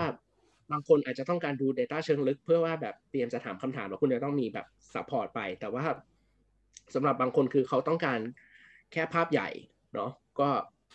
อันนี้ก็จะเป็นเวที่คุณจะต้อง communicate หรือว่ากับ marketing ด้วยกับ marketing เองเนี่ยบางทีเราก็ต้องไปดูด้วยว่าอ่าโปรเซสในการทำงานของ marketing เนี่ยเป็นยังไงเพื่อเราจะได้ดึงข้อมูลมาให้เขาได้ถูกต้อง ส่วนของ developer เนี่ย ผม ผมเท่าที่เจอมา developer ส่วนใหญ่ก็จะเป็นสายที่มาจาก engineer เนาะเพราะว่าอืมตามชื่ออะไรหลายคนก็ชื่อ software engineer บางทีมันจะต้องแบบเป็นขั้นเป็นตอนเป็นสเต็ปและต้องการความชัดเจนค่อนข้างสูงนะฮะเพราะฉะนั้นมันเราก็จะต้องไปต้องเรียบเรียงว่า โอเค เราต้องชัดเจนกับเขาด้วย เราก็จะบางทีอะถ้าคุณสามารถอ่านโค้ดได้บางส่วน ไม่อืมไม่ต้องเยอะมากก็ได้อะแค่แต่แต่ภาษาต้องตรงกันนะ บางคนอืมที่เป็นสายถ้าสายเว็บก็ง่ายหน่อย HTML CSS แต่ว่ามันก็จะมี back end ต่างๆ ที่อืมที่แบบบางคนที่เขาใช้ใช้ภาษาไม่เหมือนกันใช่นะฮะครับก็อาจจะต้องไปคุยด้วย เคยเจอเคสแบบนี้เหมือนกันว่าบางทีอะภาษาที่ developer ใช้ ถ้าใครที่ใช้ Google Analytics น่าจะรู้ว่า ถ้าเขาเป็นแอปพลิเคชันที่ทำทุกอย่างมาในหน้าเดียวเลยอะบางทีอะ Google Analytics มัน มัน detect ได้แบบมันต้องเข้าไป customize เพราะอืมปกติ Google Analytics แบบเวอร์ชันเก่า คือมันจะ detect ตามตามเพจอะครับ page view ก็คือเราไปดูหน้าไหนแล้วเปลี่ยน แต่ไอไอบางทีอะสิ่งที่ developer ทำมาคือ บางทีอะมันเปลี่ยนในหน้าหน้าของมันเองอืมแต่ URL มันไม่เปลี่ยน บางที Google Analytics ก็จะจับไม่ได้นะเราก็จะต้องเข้าไปดูอืมนะฮะนะฮะอืมในเวอร์ชันใหม่ผมว่ามันก็ยังต้องเข้ามาเข้ามาทำตรงนี้อยู่ดีอืมนะครับ ก็เป็นเป็นตัวอย่างหนึ่งแล้วกัน อืม จะพบว่าจะพบว่านะครับ งาน marketing marketing analytics ต่อให้เราพูด ชื่อนี้คำคำนี้แต่เดินชนคนที่ทำตำแหน่งเนี้ยมันอาจเขาอาจจะตอบกลับมาไม่เหมือนกัน ด้วยนึกออกใช่ไหมครับด้วยด้วยความแบบด้วยความหลากหลายของมันอะไรอย่างเงี้ย ผมถามอย่างนี้ดีกว่าครับ ในฐานะที่คุณอู๋แบบเอ่อททำทำมาสักพักหนึ่งอะไรอย่างเงี้ยความสนุกกับความไม่สนุก ของของการทำ marketing analytics เรียกว่า พอพูด marketing analytics มันมีหลาย definition เนาะมันมีมันมีหลายนิยาม การทำ data สำหรับ marketing แล้วกันครับ ไม่ว่าคุณจะเป็นหนึ่งสองสามสี่ห้าอะไรเงี้ย เอาแบบรวมๆการทำ data เพื่อ marketing ความสนุกคืออะไร ความไม่สนุกของมันคืออะไรครับ บอกสำหรับคนที่กำลังสนใจสายงานนี้แล้วกันครับว่าแบบเฮ้ยมัน challenge เอ้ยสนุก อันเนี้ยโคตรมันเลย แต่ว่ามันมี challenge รออยู่นะอะไรเงี้ยเป็นอะไรบ้างครับ โอ้อันนี้เป็นเป็นเป็นเรียกว่าเป็นโจทย์ยากอันหนึ่งเลยก็ได้อืมก็แต่ว่าผมผมเอาอันนี้เบสตามตามฟีลลิ่งของผอืมมเองก็ได้ตามประสบผกามรณ์เลเชื่อยครัว่าบหลายผมผมเชื่อว่าหลาย ๆ คนน่ะ งานมันจะสนุกถ้าเราทำแล้วมันลื่น แล้วก็มันอ่ามีมีมันมีไดนามิกของมันอยู่ เราเห็นผลลัพธ์ที่ที่ชัดเจนแล้วก็เราได้รับการ recognize ด้วยพูดตรง ๆ เลย ผมเชื่อว่าแบบ คือมันอาจจะมีก็ได้นะ แต่คนส่วนใหญ่อะเวลาทำทำงานมันก็แบบ มันก็ต้องการ recognition ในระดับหนึ่งอืมนะฮะจะแบบเล็กใหญ่ว่ากันไปแหละ แต่ว่าความสนุกของสาย Data ที่ผมเจอมานะ ไล่ไล่มาก็คือ สมมติถ้าผมต้องทำ analysis เพียวๆเลยอะบางทีอะเราจะคิดว่า เฮ้ย มองมุมนี้ได้ด้วยเหรอวะ คือบางทีอะเราอาจจะไม่ต้องไปถึงทำ machine learning หรืออะไรก็ได้ บางทีเราทำพวก data visualization หรือว่าการจับ data มาพลิกแพลงให้เห็นในมุมต่างๆอะบางทีเราได้เห็นอะไรที่ เอ้ยแปลกกว่าที่คิดอะเราอืมรู้สึกว่าแบบเราเองยังเซอร์ไพรส์อยู่เหมือนกันอืมเลย เราก็ก็แบบอืมครับเราก็รู้สึกว่าเอ้ยการได้ได้เห็น insight เหล่านี้มันมันมันเป็นเรื่องแบบจริงๆเป็นเรื่องตื่นเต้นนะอืมแล้วยิ่งถ้า สมมุติคุณไม่ต้องมองมุมที่มันแปลกๆก็ได้อะแต่มองบางบางมุมอะแล้วอะมันอาจจะเป็นมุมที่ simple แต่บางคนไม่ได้ดูก็ได้ อืมอย่างอ่า ผมยกตัวอย่างอันหนึ่งแล้วกันสมมุติคุณไปดูพวกแบบมี median mode นะ average อย่างเงี้ยอืมคือ average เนี่ยมันก็จะมี bias ในแบบของมันอยู่อืมสิ่งที่อืมผมจะชอบดูมากกว่าคือการทำพวก distribution ออกมาอืมอืมอืมนะฮะ distribution จริง ๆ เนี่ย คือคอนเซ็ปต์มันมันง่ายนะ แต่ตอนทำมันยากนิดนึงนะอืมตอนทำมันจะจะถึกกว่านิดนึง แต่ว่าบางทีแค่คุณ draw distri- distribution ออกมา คุณเห็น คุณเห็น insight เลยนะ เพราะที่โปรแกรมง่ายๆ คุณเห็น insight แล้วอะแค่ต้องเลือกมุมมองให้มันถูกอืมแค่เนี้ยอืมบางทีเราก็รู้สึกว่า เฮ้ย อันนี้ก็ว้าวเหมือนกันว่ะ แล้วถามว่าคนอื่นเอาไปใช้ต่อได้ไหม บางทียิ่งง่ายคนอื่นยิ่งเอาไปใช้ต่อง่ายนะอืมอืมอืมเขาเข้าใจง่ายด้วยอะ บางทีไม่ต้องออกมาแบบ เวอร์วังมาก บางที correlation ง่าย ๆ ก็อาจจะเพียงพอแล้ว เพราะว่า สุดท้ายแล้วผมผมพอเราทำทำงานในสาย Data มาสักพักหนึ่งอะเราจะเห็นว่ามันไม่มีคำตอบที่อ่ามันไม่มีคำตอบที่ถูกต้องที่สุดเพียงหนึ่งเดียวอะมันมีแค่ว่ามันมีหลาย ๆ มุม แล้วสิ่งที่คุณจะเอาไป action plan ต่อได้อะมันคืออะไร เพราะว่าเพราะว่า action plan ของ marketing บางทีมันมีเรื่องของ creative มีเรื่องอื่น ๆ มาผสม มันก็เลยออกได้หลายท่าป่ะครับ ออกได้หลายหน้า ใช่ใช่อืมผมเชื่อว่าแบบหลายๆสิ่งบน คือมันมันจะต่างกับ อันนี้ผมยกโมเดล อันนี้เท่าที่ผมลองลองลองหามาดูอะครับอืมมันอาจจะมีบางอย่างที่มันมี factor ภายนอกมาทบได้น้อยนะฮะก็มัน ผมผมจะยกตัวอย่างนี้ดีไหมอะอย่างสมมุติว่าเป็นบาง sector ละกันเนาะอืมบางเซกเตอครับเขาอาจจะมีอาจจะมี frame ของเขาอยู่อะว่าเขาจะ make decision จากอ่าอ่า factor ไม่กี่ตัวอืม external อืมไม่ค่อยตัวเท่าไหร่อืมอืมอืมแต่ในขณะที่ marketing เนี่ย คือถามว่าคุณเคยเปลี่ยนใจตอนซื้อของบ่อยแค่ไหนอะอืมอืมอืมผมผมยกอีกอ่ายกแบบแบ่งแบ่งตัวอย่างแบบนี้ฮะคุณเปลี่ยนใจตอนซื้อของบ่อยแค่ไหน กับคุณเปลี่ยนใจตอนจะกู้เงินอะ อืม มันมันมันมี factor ที่กระทบมาแบบ คือถ้าคุณตีอะไอไอเปลี่ยนใจตอนซื้อของเนี่ย factor กว้างมาก แต่กู้เงินคือยังไงคือคุณก็ต้องกู้อยู่แล้ว ใช่ไหมครับอืมเพราะฉะนั้นคือ decision คุณมันก็จะไปไปทางนั้น เพราะฉะนั้นคุณอาจจะ frame ได้มากขึ้น นิดนึง แต่ว่า impact ของการที่สมมติผมเป็นบริษัทอะ impact ต่อการที่คนคนแบบอ่าอาจจะอาจจะซื้อของไม่ครบทุกคนกับ impact ของการที่คนก่อนหนี้เสียอืมผมว่า Impact ไอของคนก่อนที่เสียเนี่ยมันมันแรงกว่านะ เพราะฉะนั้นน่ะเขาอาจจะมีแฟกเตอร์อ่าอาจจะมี uncertainty ในแง่ของแบบภายนอกอะน้อย แต่ว่าแต่ว่าผลลัพธ์อะมันรุนแรงกว่า เพราะฉะนั้นเขาเลยต้องต้องการ accuracy ที่มันสูงมากอืมนะครับโอเคควความสนุกก็คือถ้าอย่างนั้น เอ่อการที่ทำงานแล้วเห็น Impact ก็คือได้รับ recognition หมายถึงว่า มันเห็นว่างานอินสงานที่เราทำมันมันไปสู่ตรงไหนในชิ้นงานของ Marketer นู่นนี่นั่นเนอะแล้วก็การได้หา Insight ที่มัน เรียกว่ายังไงดี คือเอ่อผมผมเนื่องจากผมทำอยู่ก็ใกล้เคียง การได้เห็น Insight ที่มันแบบโอ้โอ้มันมันมีแบบนี้ด้วยเหรอ เออมันไอเนี้ยมันจะสนุกมากหรือมันแบบโหเขาคิดกันแบบนี้เหรอเขาเขาทำสิ่งนี้เหรออะไร มันมันก็จะแบบมันมากสำหรับเรื่องนี้เดี๋ยวผมขอยกอันที่สองแล้วกันนะความสนุกอันนี้เพิ่งนึกออกเมื่อกี้เลยอืมคือ คุณเคยรู้สึกไหมว่าแบบเวลาที่ลด ลดขั้นตอนการทำงานบางอย่างได้อะอ่ามันมีความฟิน เออเออใช่ใช่ผมผมผมไล่แบบนี้แล้วกันสมมุติคุณขยับจากการใช้ Excel มาใช้ SQL ได้ บางทีมันก็ มันก็รู้สึกว่าแบบเฮ้ยมันไม่ต้องไปทำอะไรถึกๆเยอะแล้วอะหรือบางทีคุณขยับมาใช้ Python ได้ มันไม่ต้องไปทำอะไรถึกๆเยอะแล้ว หรือแม้กระทั่งใน Excel ด้วยกันเองอะเพราะเรายังเชื่อว่า ไม่ว่าคุณจะใช้ภาษาอะไรก็ตาม ทุกๆที่นะครับ ยังไงก็ต้องใช้ Excel Excel อืมในตัวมันเองจริงๆมันยังมีความลับอะไรหลายอย่างที่แบบเยอะมาก มันไม่มีแบบคนรู้ครบนี่คือ รู้ได้ยังไงว่าผมอืมผมนึกอย่างจริงๆเลยอย่าง อย่างผมว่าได้ไปลองเล่นฟีเจอร์ตัวใหม่ๆของเขาอะครับ พวกแบบไอ้ฟังก์ชัน power power query power pivot query ต่างอ่าอ่าอ่าๆเฮ้ยมันมันมาไกลกว่าเมื่อก่อนที่เราทำงานถึกๆกันค่อนข้างใช่เยอะใช่นะ powerful อยู่ผครัมบไม่ผมเคยว่าคิดว่าอื ไม่มเคยคิดว่าแบบเฮ้ยมันทำได้ขนาดนี้เมื่อก่อนเคยพยายามไปคุย VBA แล้ว เขียนยากมากเลยต้องแพ้ไปอืมอืมอืมผมผมผมเคย เอ่อปัจจุบันนี้แหละครับ ผมก่อนหน้านี้ผมอาจจะไม่ได้ไม่ได้แบบคล่องโปรแกรมมิ่งอะไรอย่างเงี้ยคุณดูก็เลยแบบว่า ใช้เวลาในการแบบ aggregate data จาก SQL มานู่นนี่นั่นเนี่ยจะใช้เวลาประมาณหนึ่งในการที่จะแบบได้มาซึ่ง result ที่ผมต้องการประมาณสัก ครึ่งครึ่งวันครับสองสามชั่วโมงอะไรอย่างเงี้ยเอ่อแล้วล่าล่าสุดผมไปเรียน ผมนั่งเรียนภาษา R ครับ แล้วก็ทำ R เนี่ยทำมันทำเสร็จภายในแบบ ครึ่งชั่วโมงได้มั้งเออเออใช่ใช่อันเนี้ย อันนี้จะแบบฟินว่ะ มันแบบ โอ้ ฉันมีความสุขเหลือเกินกับการทำสิ่งนี้ อืมผมว่าในในเซ็ตของคนที่ คือคือถ้าเรามองมันในแง่ business อะที่เราลงถ้าเราลงทุน ลงทุนน้อยอะแต่ผลลัพธ์มันได้เยอะอะมันก็เป็นความฟินอย่างอืหนึ่งนะอืมอืมแต่ว่าในแง่ของคนทำงานในเชิง process อะครับ คือ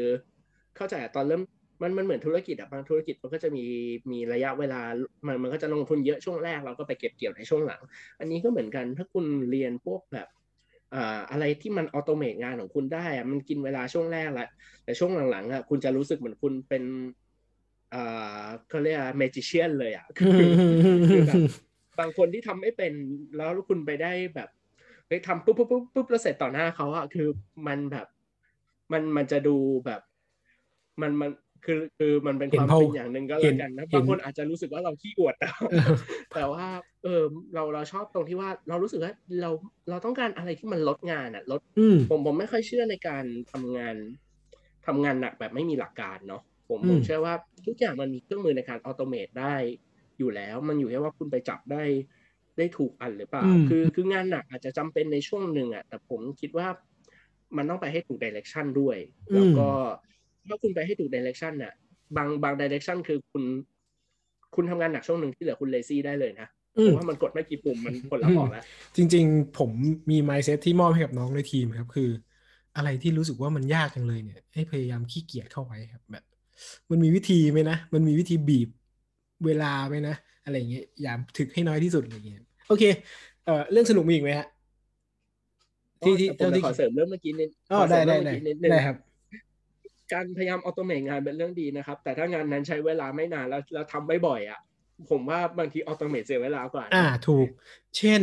เอเอ่ออเช็คดีๆหน่อย เช่นวันก่อนผมเจอผมฟังพี่ต้าวิโรจน์นะครับทำข้อมูลหวย แล้วก็เอ่อหลายหลายคนจะถามว่าแบบ เก็บยังไงนู่นนี่นั่นเขียนโค้ดยังไงพี่ต้าบอกว่า จริง ๆ เอ่อถ้าข้อมูลมันไม่ได้เยอะมากก๊อปมือก็จะเร็วกว่าผมว่าเออก็ถูกต้ก็องจริงถูกต้องเออก็จริงใช่เลยเลยเออก็จริงเลยมันก็น่าน่าสนใจครับโอเคงั้นมาฝั่งไม่สนุกบ้างครับ ตัวงานโอ้โหตัวงานที่เราทำกันอยู่มีอะไรไม่สนุกบ้างฮะเอาแบบเรื่องใหญ่ ๆ ก็ได้ครับเพราะคิดว่าหลายคนน่าจะมีความหลากหลายแหละ ที่เจอในในตัวชิ้นงานแต่ว่าเอ่อเอาเรื่องหลัก ๆ ที่คิดว่าคุณอู๋เจอเคยเจอมาก็ได้ครับ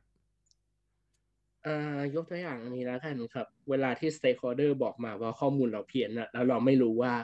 มันเพี้ยนที่ตรงไหนอ่าโอเคอ่าอ่านะฮะอ่าเจอเจอน่าจะเจอกันหลายคนเลยอืมเวลาอืมซึ่งบางทีอะคือบางทีบางคนมองว่า เอ้ยเราต้องเป็น data expert เป็น analytics expert และพวก expert ต่างๆ แล้วจะต้องแบบแบบดีดนิ้วเปาะแล้วก็แบบเฮ้ยตอบได้เลยคือ no อื no มนะครับอืมอืมคือ บางทีมันต้องไปดูตั้งแต่ต้นทางเลยว่าเก็บมาถูกหรือเปล่า แล้วอืมถ้ามัน trace back ไม่ได้อะ บางทีคุณต้องยอมทำใจเลยอะ ว่ามันอืมก็จะเป็นอย่างนั้น เพราะว่าบางถ้าระบบมันไม่รองรับ แล้วคุณเก็บข้อมูลมามาผิดอะ แล้วมันมันถูกการโปรเซสคำนวณมาเรียบร้อยแล้ว คือมันก็จะคาอยู่อย่างนั้นอืมนะครับ บางทีเราต้องไปหาเวในการ work around แทน แล้วบางแต่การที่คุณไป explore แต่ละจุดเนี่ยมันก็ไม่ไม่ได้แบบ มันมันเหนื่อยนะมันสมมติตอนเขียนโค้ดเสร็จมันฟินมากเลยลองมา revise โค้ดตัวเองอีกรอบหนึ่งดูสิครับ แล้วว่าแบบมันผิดตรงไหนอะมคือสมมุติมันรันบางวันมันรันได้ดีมากเลยอยู่ดีๆอีกวันเนี่ย เหมือนมีบั๊กยังไม่เจ็บเท่าข้อมูลผิดนะ เพราะมีบั๊กมันยังแจ้งอะแต่ไอข้อมูลไหลมาผิดเนี่ย คืออืมเอาละคือระบบผิดจากตรงไหนระบบทำงาน ไอ้ระบบไม่ทำงานเนี่ย โอเค เรารู้ว่ามันพัง แต่ไอ้ระบบทำงาน แต่ทำงานพลาดโดยที่ไม่รู้ว่าตรงไหนมาตรงไหน อืมเออโอเคเออเออคือแบบพังว่าเจ็บแล้ว พังจากอะไม่พังแต่เพี้ยนเจ็บกว่า จริงครับนะครับอืมอันนี้เห็นมัด้ก็วยแต่จริงๆอะถ้าพังแล้วขั้นตอนมันเยอะมากๆ อันนี้ก็เจ็บเหมือนกัน อืมแบบหรือแบบบางทีเราไปคุยกับ อ่า สมมุติเราไปคุยกับบางบางแผนกอะแล้วคือเรา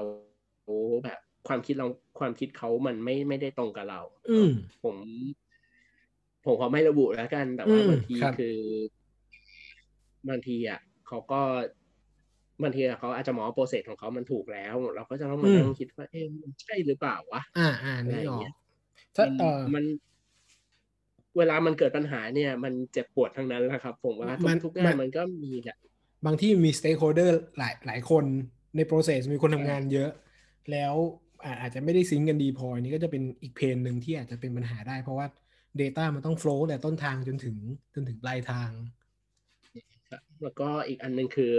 ความเพนคือระบบไม่พร้อมอืมนะครับอืมอืมระบบไม่พร้อมนี่บางทีคือแบบมันอ่าอย่างผมยกตัวอย่างแบบนี้ก็แล้วกันว่าขนาดเป็น Data ด้วยกันเองอะสมมุติบางที่ไม่ได้มี Data Governance อะอืม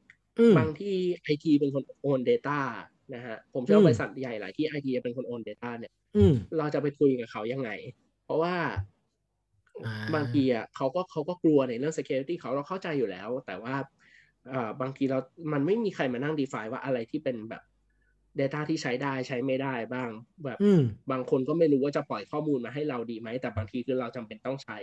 หรือบางที่คือ ระบบ security สูงมากจนเราทำ automate ไม่ได้แล้วเราต้องมานั่งทำงานแบบ manual ทุกครั้ง อืม อันเนี้ยก็จะเป็นอะไรที่เป็นเป็นเพนแบบสำหรับการทำงานอยู่เหมือนกันนะฮะอืมการโดนลิมิต tools ในการใช้งานนะการที่แบบต้องเลือก tools ที่แบบไม่ถนัดมาให้เราอะไรอย่างอืเงี้มยครับ โอเค ซึ่งนอกจากนี้มันก็จะเป็นเพนปกติของสาย Data คือไม่มี Data Data missing Data ผิดพลาด อันนี้ก็ คนทำ Data น่าจะเจอกันเป็นกิจวัตรประจำวันอยู่ละผมว่ามันก็วนๆอยู่ในไอ้ที่ผมพูดไปด้วยอืนี่แหละครับมใช่ไอตัว Data เพี้ยนตัวระบบเพี้ยนอะไรอย่างงี้เนาะโอเค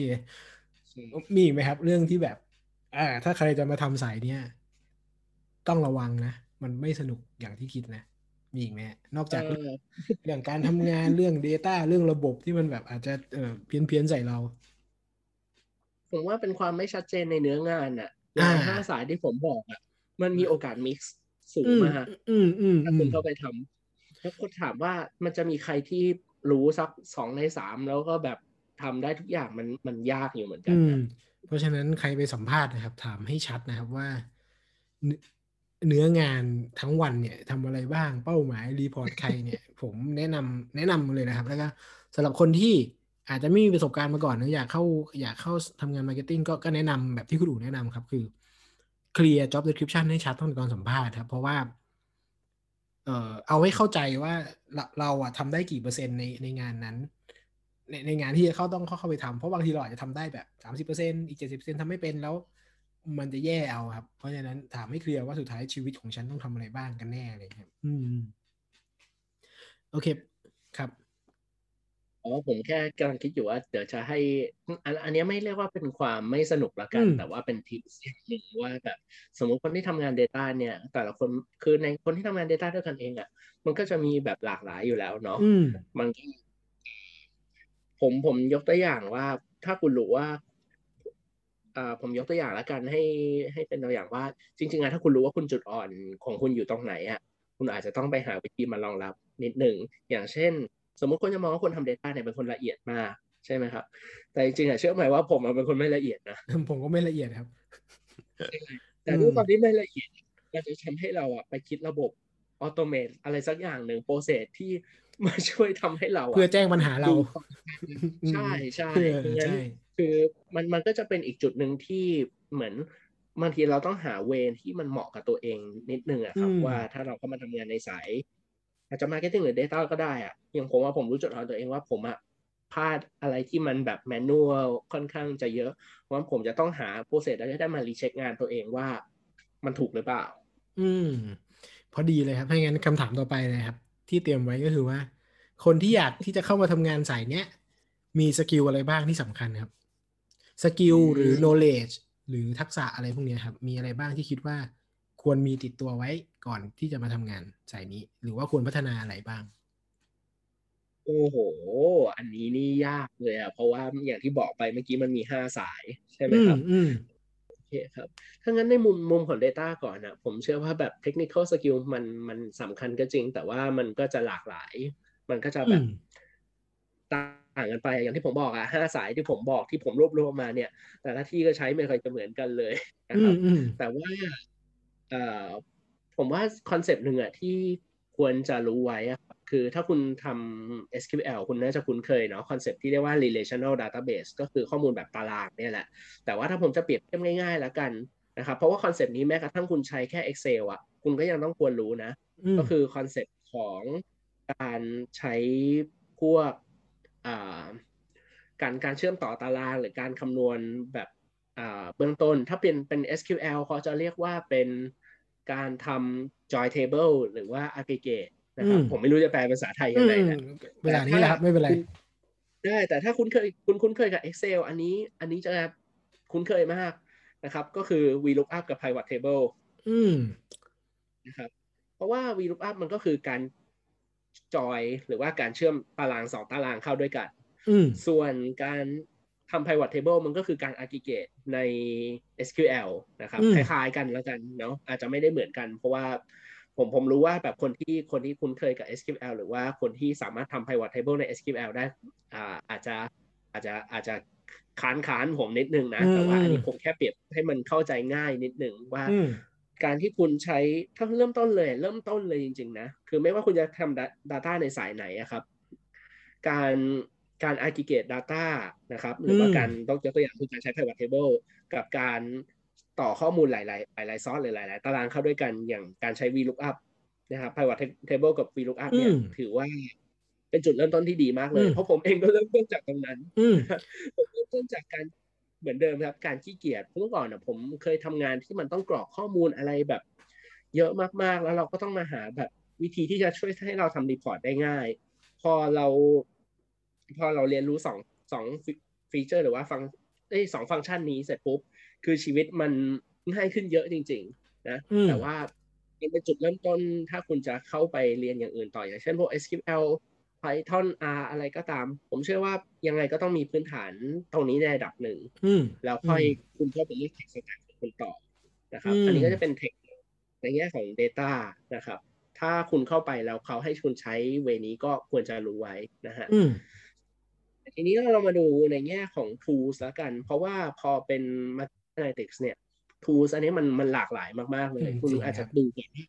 เขาใช้ tools แบบไหน หรือว่าถ้ามัน relate กับ digital marketing มาก ๆ เลย คุณอาจพวกสาย performance คุณก็อาจจะต้องไปดูพวกแบบ Facebook อืม Google ที่เป็นอืม advertising platform นะครับ หรือว่าถ้าเขาใช้ analytics ที่เป็น product อย่างเช่น Google Analytics Adobe Analytics อันนี้ก็ต้องเข้าไปดูแต่หลาย ๆ ที่จะใช้ Google มากกว่า เพราะว่า Adobe เนี่ย ผมเชื่อว่ามันมันหาคนทำจริง ๆ หาหาหายากกว่านะ อืม ผมว่ามันมี knowledge อยู่น้อยด้วยครับ Google Analytics มันไม่ค่อยน่าห่วงมัน knowledge มันเยอะมากใช่แล้วอืม Google Analytics มันมันมัน คือถ้าเปรียบเทียบชัดเจนสุดอะมันมีเวอร์ชันฟรีอะครับอืมอืมเพราะฉะนั้นคุณคุณลองเล่นเองได้เลย คุณอาจจะแบบอ่าสมมติคุณจะลองลองคุณทำความคุ้นเคยกับ Google Analytics นะครับ บนบนแพลตฟอร์มของ Google เองเนี่ยเขาก็จะมี Demo Account ของเขาอยู่ใช่นะคุณเข้าไปดูหน้าตา report report ได้ แต่ถ้าคุณอยากติด tag เองนะผมแนะนำแบบยอมเจียดเงินนิดนึงก็ได้เพื่อทำความคุ้นเคย ยอมเจียดเงินซื้อซื้อ domain hosting แล้วทำ WordPress อะ นะครับอืมทำเว็บไซต์ง่าย ๆ แล้วเอาไปติด แล้วลองดูว่าข้อมูลมันไหลเข้ามายังไงอืมใช่ใช่คือคุณก็จะแบบ คุณก็จะทำความคุ้นเคยกับ tools ได้ในในระดับหนึ่งนะครับ อันนี้ก็คิดว่าเป็นแง่ของเชิงเทคนิคแล้วกันแต่ผมอืมคงไม่ไปสายพวก API อะพวกนั้นอืมมันมันลึกไปอะมันอืมมันต้องเป็นคนมีประสบการณ์ระดับหนึ่งแล้วค่อยมาทำแต่เออแต่ว่าผมเรื่องเรื่องนี้ผมไม่ค่อยพูดที่ ผมไม่ค่อยได้ยินคนพูด เอ่อ marketing analytics อะครับ เรื่อง tool สำคัญเหมือนกันนะ ผมรู้สึกว่าสาย marketing เป็นสายที่มีเครื่องมือ เครื่องไม้เครื่องมือ เยอะมาก เยอะแบบเยอะใช่จริง ๆ ซึ่งแต่ละบริษัทก็เลือกใช้ไม่เหมือนกันด้วยครับ โอเค Google Analytics เนี่ย ผมว่า 99%ของบริษัทน่าจะใช้สิ่งนี้ Google Facebook พวกเนี้ยใช่ แต่ว่ามันมีอีกหลาย ๆ tools มาก ๆ ครับ พวกแบบ MarTech อะไรต่างๆ ที่มันแบบคราวเนี้ยแต่ละบริษัทอะใช้ไม่เหมือนกัน เพราะฉะนั้น เออเออเรื่องเรื่องนี้เป็นเรื่องที่สายอื่นอาจผมไม่แน่ใจว่าสายอื่นเจอเปล่าแต่สาย marketing เนี่ยเจอแน่นอนกับการที่เจอ tools ที่มันแบบหลากหลายมาก ๆ ในการใช้งานในแต่ละครั้งอะไรเงี้ย อืม ครับก็เป็นเรื่องเรื่อง tools เป็นเรื่องหนึ่งแล้วกัน แต่ว่าเรื่องพอเป็นเรื่องพวกแบบ การทำ data ไปให้ปลาย ETL อะไรพวกนี้ผมว่าแบบมันมันจะเริ่มอืมเยอะไปแล้วอืมผมว่าอืมมันจะเป็นสเต็ปหลังจากนั้นคือเอาเอาเอาของผมก่อนก็ได้ ผมเริ่มจาก Excel ใช่ไหมครับ ผมมันเริ่มครับทำความคุ้นเคยกับ tools ต่างอืมๆแล้วผมก็เริ่มใช้ Python ไปต่อกับ tools ต่างๆ นั้น เพื่อดึงข้อมูลมาอืแล้วมผมก็จะเจอข้อจำกัดต่างๆ ซึ่งเราพอไอ้ข้อจำกัดต่างๆ เหล่านี้มันจะทำให้เรา explore tools เพิ่มขึ้น แล้ว tools สมัยนี้อะ โอ้โหพูดเหมือนแก่เลยว่าสมัยนี้อืม tools ณปัจจุบันนี้แล้วกันคือมันเยอะมันเยอะมาเยอะกมากแล้ว แล้วแบบ มันไม่ได้แปลว่าเราจะเราอย่างอย่างผมอะคือเคยทำสาสายที่มันเกี่ยวกับ growth เกี่ยวกับพวก marketing analytics ต่าง ๆ เนี่ยมาอืมระยะหนึ่งบางคนที่เข้ามาใหม่เขาอาจจะรู้บางสิ่งที่ผมไม่รู้ก็ได้อืมนะอืมใช่ผมใช่ว่ามันมันมันเยอะจริงๆคือคือ ผมว่าอย่าไปยึดติดว่าแบบเอ้ยเอ็กซ์เพรสต้องตอบเราได้ทุกอย่างคืออมบางทีมัน เนี่ยผมว่าถ้าเป็นอ่าถ้าเป็นยุคตอนเด็ก ๆ คือมันกลัวกลัวข้อมูลไม่พอ ยุคปัจจุบันคือข้อมูลมันล้นแล้วอะซอสอืมจะให้เราเรียน เราเราต้องเลือกให้ถูกมากกว่า เรียกว่าเป็นต้องมี ability to learn ได้ไหมครับหมายถึงว่า ไม่รู้หรอกว่าจะเจออะไรแต่ว่า ต้องแบบเป็นคนที่แบบเรียนรู้เรียนรู้เครื่องมือเครื่องไม้เครื่องมืออะไรอย่างนี้ได้ได้คล่องแคล่วหน่อย ได้ได้ครับจริง ๆ จริง ๆ ถือว่าถือว่าถ้ามีเนี่ยก็ก็ดีเลยอืนะมอืมครับอืมเพราะว่าอืมมันมันจะทำให้คุณแบบอ่าเหมือนเหมือนคุณได้ explore tools ไปในตัวด้วย แล้วก็จริง ๆอะอาจจะลองไปดูใน job description หลาย ๆ ที่ก็ได้อืมคือสมมติอยากทำงานสายนี้มากจริง ๆ เลยอะแต่ว่าไม่รู้ว่าแบบควรจะไปเรียนรู้ tools อะไรดี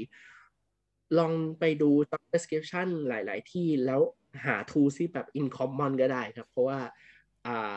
basic stat เลยมันเพิ่ม probability ให้เราเนาะอืมว่าเราน่าจะมีโอกาสที่จะได้ได้งานมากขึ้น เขียนนะครับไว้ในเรซูเม่น่าจะ impress หลายบริษัท ใช่ใช่อืมแต่เขียนแล้วก็แบบทำต้องต้องไม่ได้ทำได้ทำไม่ได้นะด้วย ใช่ เพราะสุดท้ายทุกที่ก็เทสทุกคนนะครับ อืม โอเค มีอีกไหมครับ marketing marketing knowledge ต้องเข้มแข็งแค่ไหนครับ คือ marketing อะผมมองเป็น business โดยรวมไปเลยดีกว่า มันก็อืมจะมีคุณคุณอาจจะต้องทำความเข้าใจเอา marketing ก่อน marketing มาก็จะมี metrics ต่างอืมๆซึ่งผมอาจจะอิงมาทาง performance marketing แล้วกันอืมนะส่วนใหญ่อะ marketing เขาจะได้ assign budget มาแล้วเขาก็จะมี target goal ของเขา ซึ่ง metrics แต่ละที่เนี่ยจะจะไม่เหมือนกัน อย่างเช่น สมมุติถ้าเป็นธุรกิจแพลตฟอร์ม บางทีเขาก็จะอ่าไปเน้นพวกแบบ เน้นเน้นจะเน้น user ที่เข้ามาใช้งาน แต่ถ้าเป็นธุรกิจ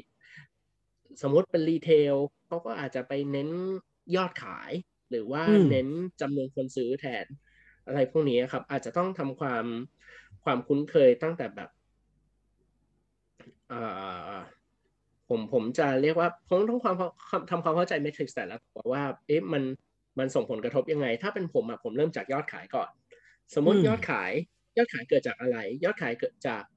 อ่า revenue อะครับ เท่ากับ price คูณ quantity ยอดขายก็คือ ราคาคูณกับจำนวนของที่ขายได้ ใช่ไหมครับอืมแต่ทีเนี้ยจำนวนของที่ขายได้ มันขึ้นอยู่กับอะไรบ้าง ขึ้นอยู่กับมีคนซื้อกี่คน แล้วคนคนหนึ่งอะ ซื้อกี่ชิ้น อืมแล้วมาซื้อถี่บ่อยแค่ไหน อ่า มันก็จะมีมิติอื่นที่ต้องเข้าใจและว่าว่านี่ว่ามัน Data ที่มันสุดท้ายปลายทางเนี่ยมันแตกเป็น factor อะไรได้บ้าง มีที่มาที่ไปยังไงได้บ้างถูกไหมฮะ เดี๋ยวผมขอเปรียบเทียบอีกอันหนึงที่เป็นอืม performance marketing แล้วกัน เพราะว่าครับหลายๆคนก็จะพูดถึง customer journey นู่นนั่นนี่ เพราะฉะนั้อืนมผมเปรียบเทียบว่าอะสมมุติตอนอันแรกสุดเนี่ยก็คืออ่า impression ตัวเลขที่เราดู impression ก็คือแบบ ถ้าเป็นสาย awareness เนี่ยยังไงก็ดูดู im ที่เมื่อก่อนอาจจะเรียก eyeball หรืออะไรก็ตาอืมมอืมอืมคือ impression ก็คือคนเห็นกี่ครั้งอืมแต่ถ้าสมมติคุณใช้ Facebook มันก็จะมีอีก metric หนึ่งที่เรียกว่า reach เพราะว่า มันก็ reach เนี่ยคือคนดูกี่คนอืมแต่คนหนึ่งดูได้หลายครั้ง เพราะฉะนั้นอะคุณก็จะรู้ละ reach จะต้องน้อยกว่า impression แล้วคนที่เข้ามาดูมี interaction อะไรกับเราบ้างอะถ้าเป็นสายโซเชียลมีเดียจะไปดู engagement อะถ้าเป็นสาย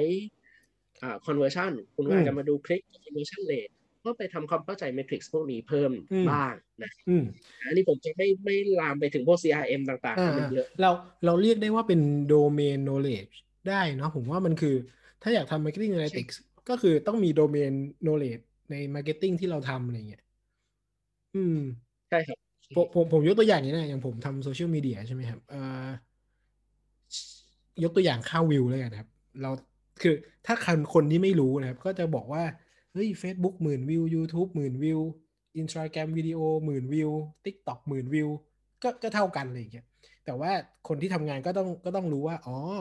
Facebook เนี่ยสามวิเป็นหนึ่งวิวนะ IG ก็สามวิ TikTok สองวิเอ่อแต่ YouTube มันสามสิบวินะ เท่ากับว่าในแต่ละหนึ่งวิวเนี่ยเอ่อ weighted หรือว่าอะไรบางอย่างมันไม่เท่ากันที่มาไม่เท่ากันอะไรเงี้ยอันเนี้ยก็ต้องอาศัย domain knowledge ในการเข้าใจ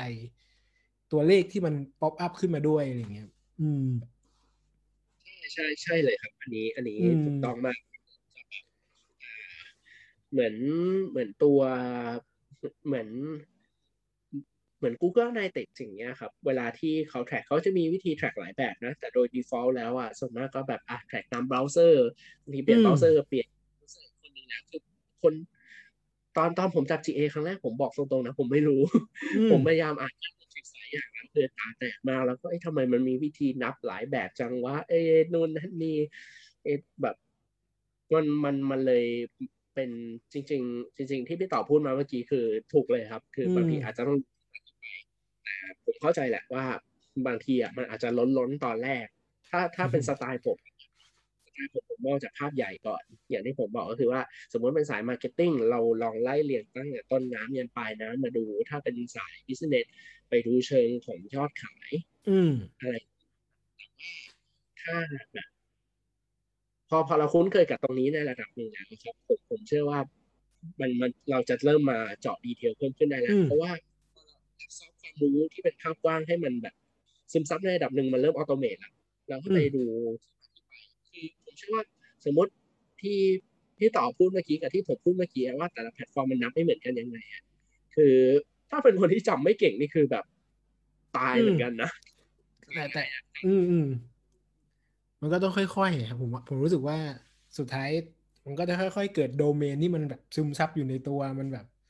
รู้เรื่องรู้ราวอยู่ในตัวโอ้ใช่ใช่เสริมที่ถ้าถ้าผมเสริมก็คือว่า Domain Knowledge ก็จริงแต่ว่า Marketing จะเป็นสายที่ Domain Knowledge ไวมากแบบต้องคอยอัปเดตสิ่งที่มันเกิดขึ้นเร็วประมาณหนึ่งเพราะว่าเอ่อหลายๆอย่างอย่างอย่างที่อย่างที่เห็นเนาะคือพอเป็นโดยเฉพาะโลกปัจจุบันที่มันเป็นดิจิ t a ลมาร์เก็ตติ้งอะไรพวกเนี้ยหลายอย่างมันเปลี่ยนไวมากโลกมันหมุนไวมากซะจนแบบ เรามีโดเมนก็จริงแหละ แต่ว่าโดเมนเราก็ล้าสมัยง่ายมากเหมือนกัน ผมว่าอันนี้อาจจะเป็นอีกข้อนึงที่สำคัญ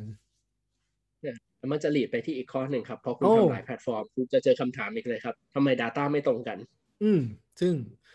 อะปกติปกใช่แล้วมันมันมันมันแบบอืมคุณจะเจอคำถามนี้แล้วมันก็จะย้อนกลับไปข้อที่ผมบอกว่ามันไม่สนุกตรงนี้เนี่ยแหละอืมที่แบบ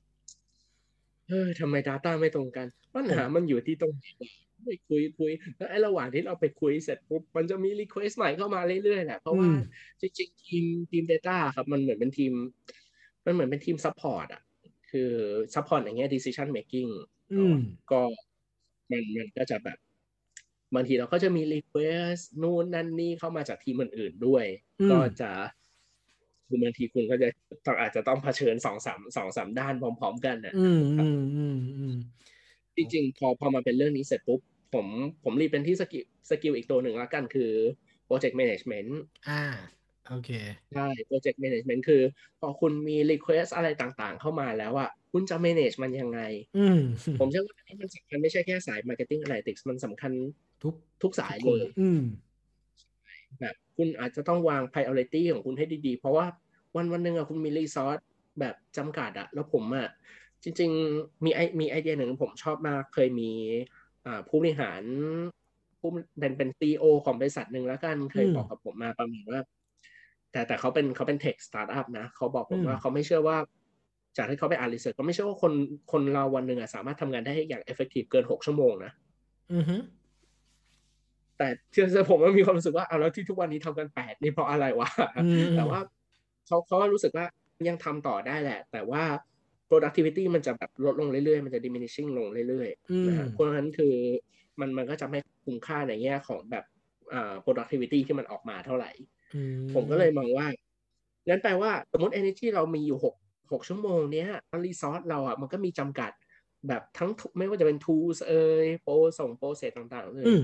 คุณต้องคำนึงทั้งหมดเนี่ยคือรีซอสของคุณอะ คุณจะ handle กับ request ที่มันเข้ามายังไงอืมจะทำอันไหนก่อน คุณจะไปต่อรองอันนี้กับกับอีกฝั่งหนึ่งยังไง คุณจะอธิบายยังไงให้เขาเข้าใจ คือออืมมันจะมีเรื่องพวกเนี้ยที่ควรจะต้องไปดีลซึ่งอันนี้ก็จะเป็นเรื่อง communication กับ stakeholder แล้วรวมถึงการ manage กันเองภายในทีม เพื่อให้คุณไม่โดนงานถล่มตายไปก่อน ซึ่งซึ่งซึ่งผมจะบอกว่าสำหรับคน Data นะครับคน Marketing เนี่ยผมคงไม่ต้องบอกนะคน Data ที่อยากทำสายนี้จะบอกว่า Marketing เขามีทาร์กย่อยๆ ในการที่ต้องทำกิจวัตรคนที่เป็น Marketing แบบสาย implementation เลยนะครับ เขามีทาร์กที่ต้องทำแบบย่อยๆ เยอะมากนะครับ แล้วเขาก็จะมี request data แบบ เยอะแบบหลายเรียกว่าข้อมูลหลายชุดแล้วกันครับ สิ่งที่เขาต้องการมันมันจะไม่ได้มาเป็นโจทย์แบบโจทย์ใหญ่โจทย์เดียว แต่ว่ามันจะมีแบบทั้งโจทย์ใหญ่โจทย์เล็กผสมผสานกัน เพราะฉะนั้นผมเห็นด้วยว่า skill project management หรือว่า time management ก็ตามเนี่ยที่คุณอูบอกเนี่ย มันเลยสำคัญมาก ๆ เพราะว่าการ request มันจะค่อนข้าง เยอะประมาณหนึ่งเลยสำหรับสำหรับคนที่อยู่ในในทีม marketing นะครับ อืม อ่าอีกส่วนที่ผมอยากจะยกมาพอดีเพิ่งนึกมาเมื่อกี้ทำไมมันงอกขึ้นเรื่อยๆก็ไม่รู้นะก็คือการที่คุณเข้าใจ limitation ของ stakeholder คนอื่น อย่างที่ต่อยกเมื่อกี้มันจะเป็นข้อจำกัดของ marketing ที่เขาจะมี process ในแบบของเขาที่อืมผมลองยกข้อจำกัดในแง่ของของแบบ developer หรือว่า data engineer ก็ได้อืม developer เนี่ยเขาก็จะมีข้อจำกัดว่าบางทีอะเขาก็จะมี request log ของเขาเหมือนกันนั่นแหละอืมเขาก็จะต้องมาประเมินอีกว่า ไอ้ทัสของเราที่ว่าเราเร่งเร่งเร่งเร่งเร่งเนี่ยคือมันเร่งอืมด่วนจริงหรือเปล่าอืมเนอะไม่ใช่ว่าทุกอย่างมาเออเจนหมดเลยเขาต้องไปจัด priority ของเขาอืมประกอบกับ architecture ในการทำซอฟต์แวร์ของเขา มันก็ไม่เหมือนกันอีกนะฮะ เพราะฉะนั้นเนี่ยเราก็อาจจะต้องเข้าไปดูอีกว่าเราอาจต้องไม่ต้องเข้าใจร้อยเปอร์เซ็นก็ได้ แต่ว่างๆไปคุยกับเขาหน่อยก็ได้ว่าอืมเฮ้ยมันทำยังพี่ตรงนี้มันทำยังไงอะผมอยากรู้ว่าแบบข้างในเป็นยังไงคือ ผมเนี่ยตัวถามเลย ผมไม่รู้ developer รำคาญผมหรือเปล่านะ แต่ว่าแบบ บางทีคือเราอยากรู้ว่าถ้าจนบางบางคนถามบางคนบางคนคิดว่าผมแกล้งไม่รู้นะ แต่จริง ๆ บางเรื่องมันก็ไม่รู้จริง ๆอะเราก็อืมอืมถามถามถามด่าเลยอะมันไม่เสียอะไรอยู่แล้วอะอย่างมากเขาก็รำคาญเราอืมแต่แต่แต่อย่างน้อยคือเพื่อผลประโยชน์อ่าผมผมอยากให้มองอันนี้อีกอันหนึ่งถ้าไหนๆแล้วมันจะเป็นการ manage กับ external stakeholder แล้วผมอยากให้การมองโปรเจกต์เนี้ยเป็นการทำ mutual benefit นิดหนึ่งคืออืมให้เราได้ประโยชน์ ให้เราได้ประโยชน์ แล้วก็เราทำประโยชน์ให้กับเขาด้วยอืมนะครับอืมมันไม่ใช่แค่ว่าแบบ เราไปถึงแล้วก็แบบเฮ้ยไปสั่งสั่งสั่งสั่งสั่งเขา เราต้องเข้าใจเขาด้วยว่าเขาเขาติดขัดอืมตรงไหนอืมเราไปไปไปช่วยเขาในระดับหนึ่งหน่อยเนาะอืมทางฝั่ง business ก็เหมือนกันบางทีคือเราเข้าใจ business มันก็ business ผมผมเคยอยู่ฝั่ง business มา ผมก็ใจร้อนแบบนี้แหละเมื่อก่อนนี่ทำไมทำไมแบบอืมทำไมฝั่ง data ไม่เข้าใจเราวะเออเอออะไรเงี้ยออทำไมถามเยอะจังพอเรามาทำเอง กรรมตามสนองเลยฮะเอโดอนโดนแบบอืมตะบีตะบันมาหรือแม้กระทั่งอะสมมุติบางคนเขาจะมีคำถามว่าทำให้ Data เนี่ยอัปเดตได้ถี่แค่ไหน ซึ่งบางทีอะคนที่เป็น Engineer ไม่ว่าจะเป็น Data Engineer Software Engineer เราจะรู้อยู่แล้วว่า Data บางทีมัน ยิ่งคุณอัปเดตถี่แค่ไหนอะคือมันจะกิน Resource ของทางฝั่งอ่าของทางฝั่ง Developer ในแง่ Performance หรืออะไรก็แล้วแต่ อืมอืมอืมเนอะบางทีคือสมมุติ เอาคุณลองจินตนาการแบบนี้ก็ได้ สมมุติคุณมี Excel อยู่อะแล้วคุณต้องอัปเดตทุกชั่วโมงอะมันมันก็ไม่สนุกหรอก แล้วแบบนี่ Excel ปกตินะ แล้วคุณลองคิดดูสมมติคุณมีเป็นล้านล้าน record เลยอะต้องอัปเดตตลอดอะมันก็ยิ่งกิน resource เข้าไปใหญ่ แค่ Excel เปิดมาแบบ ประมาณหลักแสนหลักล้านโลก็ระเบิดได้แล้วอ่าโอเค Database มันอาจจะรองรับได้มากกว่านั้น แต่เขาก็มี limitation ของเขา บางทีหลาย ๆ ที่ก็เลยจะทำเป็น สมมติเป็น daily ก็ได้กันอืมเนาะว่าแบบอ่าสมมติการประมวลผลจะใช้เวลาสักประมาณสามชั่วโมงอะนะสามชั่วโมง แปลว่าคุณน่ะอัปเดตทุกสามชั่วโมงไม่ได้อยู่แล้วเนาะอืมคุณก็อาจจะอัปเดตเป็นรายวันคือคืออันนี้ก็จะเป็น limitation อันหนึ่งที่บางทีพอเราได้ request จากฝั่ง business มาว่าช่วยอัปเดตทุกสิบนาทีได้ไหมอันนี้ก็คืออ่าเข้าใจแหละมันปีดขึ้นมาอยู่แล้ว แต่ว่าอ่าเราก็เข้าใจฝั่ง business เขานิดนึงว่า เขาก็พยายามจะเขาก็อยากได้ไวแหละ เพราะว่ามันอืม impact ต่อ business ของเขาใช่อืมบางทีอะคุณต้อง manage สองฝั่งนี้ดีๆเลยนะอ่าคุณต้องไปคุยกับ business ว่าอะพี่พี่อยากทำอ่าผมก็มี developer คนหนึ่งที่เขาพูดคำหนึ่งมาว่า จริง ๆ อะ ทางเทคนิคแล้วมันเป็นไปได้ทุกอย่างแหละ แต่มันคุ้มหรือเปล่าที่จะทำใช่ ทางเทคนิคคือทำให้ทุกอย่างถ้าไม่สนใจเลยว่าจะใช้เงินเท่าไหร่ แล้วแล้วไอ้มันจะกระทบกับสิ่งอื่นๆไหม เพราะฉะนั้นเนี่ยบางทีเราอาจจะต้องไปคุยกับทางฝั่งของ business ก่อนว่าที่เขาอยากได้ Data บ่อยขนาดนี้ เขาสามารถ take action อะไรได้หรือเปล่า ซึ่งผมอะผมยังคิดไม่ออกนะ อาจจะมีคนคิดออกก็ได้ คือนอกจากพวก crisis management ซึ่งอันนี้มันก็จะเป็นทางฝั่งของแบบ อาจจะใช้ข้อมูลทางฝั่งพี่พี่ต่อมากกว่า แต่ว่าในแง่ของแบบ transactional อะคือคือแบบมันอาจจะมีผลถ้าคุณทำ ถ้าคุณใช้เว็บไซต์ขายของแล้วมีแฟลชเซลอะไรอย่างเงี้ยอ่าแต่ว่า อืมอืมนึกออก แต่โดยทั่วไปอะเขาไม่ค่อยเขาก็อัพเป็นเป็นเป็นเป็นเดลี่กันเนี่ยแหละ หรือบางที่อืมอาจจะแบบทีน้อยกว่านั้นด้วย เพราะว่าการที่คุณเป็น marketing บางทีคุณวาง strategy ผมว่า strategy ที่ดีมันก็วางในภาพยาวเนาะอืมแล้วอาจจะมีมองเป็นแต่ละ period ว่ามี period ไหนที่อาจจะต้องการ resource ที่มันเยอะหน่อย คุณก็อะค่อยไปคุย arrange ตรงนั้น ผมว่าถ้าเป็นถ้า ถ้ามีถ้ามีใครสักคนมามามา scope ตรงนี้ได้อะจะดีมากเลย แต่ส่วนใหญ่อืม analytics จะไม่ไม่ได้เข้าไปดูขนาดอืนั้นอืมเนาะใช่อาจจะ analytics คือจะเป็นการคุยกับ stakeholder มากกว่าทำความเข้าใจกับ stakeholder แต่ละคนรู้ข้อจำกัดของเขา รู้ความต้องการของเขาดีอืมๆแล้วผมเชื่อว่าเราจะทำงานได้ราบรื่นขึ้นอืนะฮะมอืมมีอีกไหมฮะ สิ่งที่คิดว่าสำคัญ โอ้โห อันนี้มันก็เยอะแล้วนะต้องผมผมเสริมผมเสริม ผมเสริมได้ข้อหได้นึ่งเลยได้เลยต่อผมเสริมข้อหนึ่งพอดีนึกออกก็คือเรื่อง communication ทำไมายถึงว่าเอ่อคน marketing จริง ๆ ถ้าถ้าไม่เคยรู้เขาก็มีหลายสายครับเขามีคนที่เข้าใจ Data คนที่ Creative มาก ๆ คนที่แบบ gut feeling เขาใช้ experience แล้วเขาเคยคมมาตลอดอะไรเงี้ยเขาก็จะแบบเกิดเกิดเกิดดาวหรือว่าเอ่ออาจจะไม่ได้เชื่อ Data 100%หรือสาย Creative ก็จะแบบเฮ้ย Data มันก็บอกแหละ แต่มันยังมี Open World อีกเยอะที่เขาไปลุยต่อได้ เพราะฉะนั้น เราก็ต้อง balanceให้ดีเวลาเราถ้าเราเข้าใจ type ของคนที่เราคุยได้เราก็จะเก็ตมากขึ้นว่า เราต้องการนำเสนออะไรให้เขาอะไรเงี้ยเออก็ก็เข้าใจไว้หน่อย ถ้าเกิดอยากทำ marketing analytics ก็จะพบว่าคน marketing เนี่ย มีหลาย type มากๆเหมือนกันอืมอืมโอ้ยผมขอต่อเลยอืนะมไหนๆพูดมาขนาดนี้แล้วอะผมว่าแบบหลายหลายๆคนอาจจะมอง อันนี้ผมเกริ่นไปตอนต้นแล้วว่าเอเอะไม่แน่ใจว่าพูดไปหรือเปล่าแต่ผมมองว่า Data เนี่ย มันไม่ใช่ มันไม่ใช่สิ่งที่แบบตายตัว Data อือฮึจริงๆมันเป็นผมมองมันเป็นงานครีเอทีฟชิ้นหนึ่งนะมันอืมไม่ใช่ มันไม่ใช่สิ่งที่แบบทำทำออกมาแล้วแบบคำตอบที่ถูกต้องมีมาหนึ่งเดียว ซึ่งผมมาเคยตัดตกอยู่ในกับกับดักอันนี้ก่อนเพราะว่าเราอาจจะชินมาว่าตั้งแต่ตอนเรียนเลยแล้วกันไหนๆพวกไหนๆก็ผมยกตัวอย่างแล้วกันนะผมผมเรียนสาย business มานะครับ ผมไม่ได้เป็น engineer ผมก็ ผมก็จับพวกโปรแกรมก็แบบเมื่อไม่นานมานี้เอง แต่ผมก็ยัง define ตัวเองว่าผมหนัก business มากกว่า technical นะอืมแค่ว่างานที่ทำมามันอาจจะให้ผมดู technical แต่ตอนที่เรียนเนี่ยผมก็จะมีวิชาพวกแบบอ่าที่มันเกี่ยวกับตัวเลขเช่นไฟน้องไฟแนนซ์อะไร แล้วตอนที่เราเรียนอะคำตอบที่ถูกต้องส่วนใหญ่มันจะมีแค่คำตอบเดียว สมมติคุณต้องคำนวณแบบ NPV IRR PV FV อะไรต่างอืมๆอันนี้ถ้าคนที่ไม่เข้าใจไม่เป็นไรนะครับ แต่ว่าคนสาย business น่าจะเคยคุ้นๆคำพวกนี้แหละ คือมันจะต้องถูกยันหลักทศนิยมเลย แต่ว่าในแง่ของในแง่ของ Data เนี่ยมันจะแบบมันจะมองได้หลายมุม คือแน่นอน quality ความถูกต้องมันจะมีในระดับหนึ่ง แต่พอคุณลองมา analyze จริง ๆ แล้วอะบางทีคุณอาจจะ miss บางอย่างไปก็ได้ สมมุติว่า creative อะเขาเถียงคุณมา ใช่ไหมว่า เอ๊ะมันไม่ make sense เลยหรือ data มันมีอะไรที่มันแบบมี question mark อยู่อืมอย่างผมอะเคยไปดูตัวอย่างหนึ่งว่าอ่า ตัวอย่างหนึ่งอะเขาบอกว่า basket size เนี่ย มันไม่ทำไม basket size มันสูงกว่าปกติ พอเขาแบบแตกเป็น segment อะทำ distribution ออกมา เขาเลยรู้ว่า อ๋อ เพราะว่ามันมี B2C กับ B2B อยู่อ๋อเห็นไหมอ่าอ่าคราวเนี้ยคือคือบางอย่างมันอาจจะคือหลายหลายๆคนจะผมชอบเห็นในมีเดียชอบบอกว่าแบบ trust the data ทุกอย่างมันคือ data แบบ data ต้องมาก่อน gut feeling คือ บางครั้งมันก็ผิดได้เหมือนกันนะ ซึ่งอืมบางทีอะมันมันไม่ได้ผิดที่ตัวของ data แต่ว่า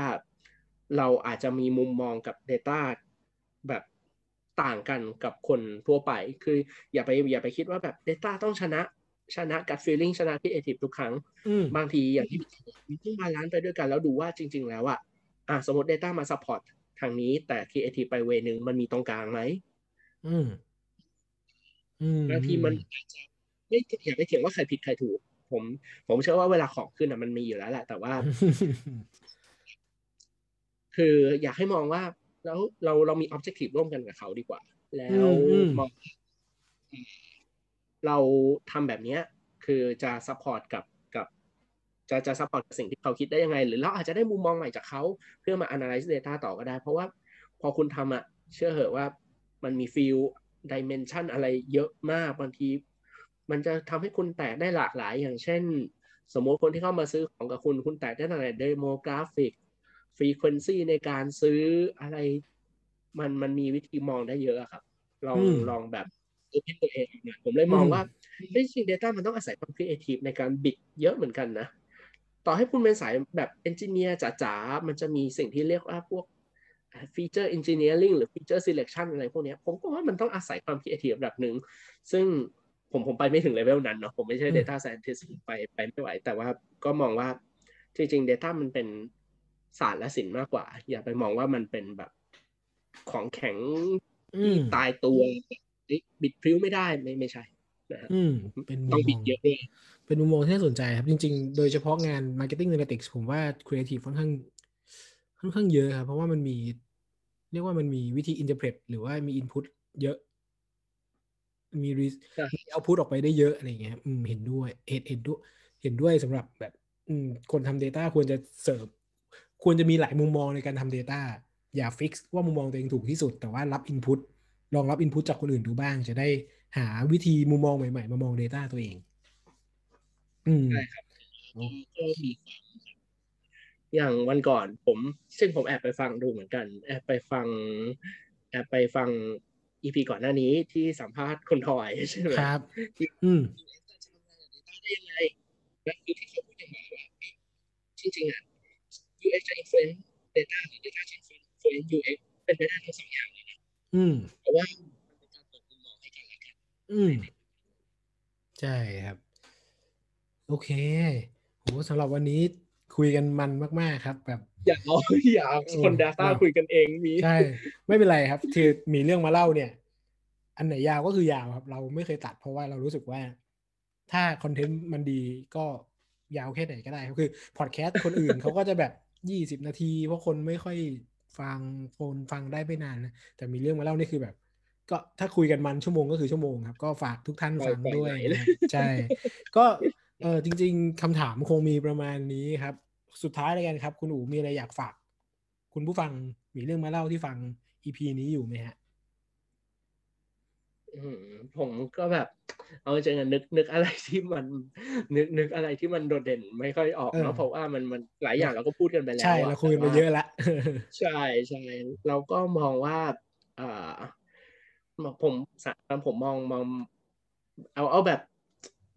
เป็นแบบทิป c a l ไปเลยก็ได้อือะมว่าอืมโอเค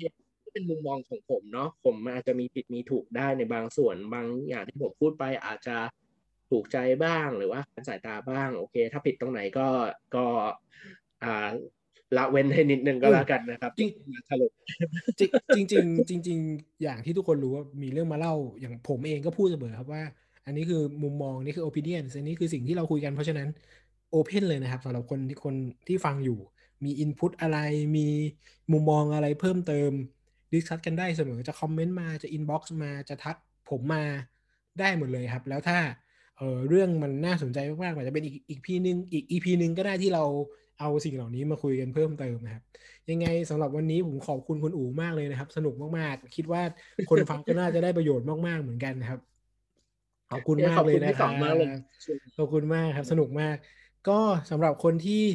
มาเพิ่งมาฟัง EP นี้เป็น EP แรกนะครับ อย่างที่บอกครับมีเรื่องมาเล่าเป็นพอดแคสต์ที่พูดถึง Data แล้วก็ UX นะครับ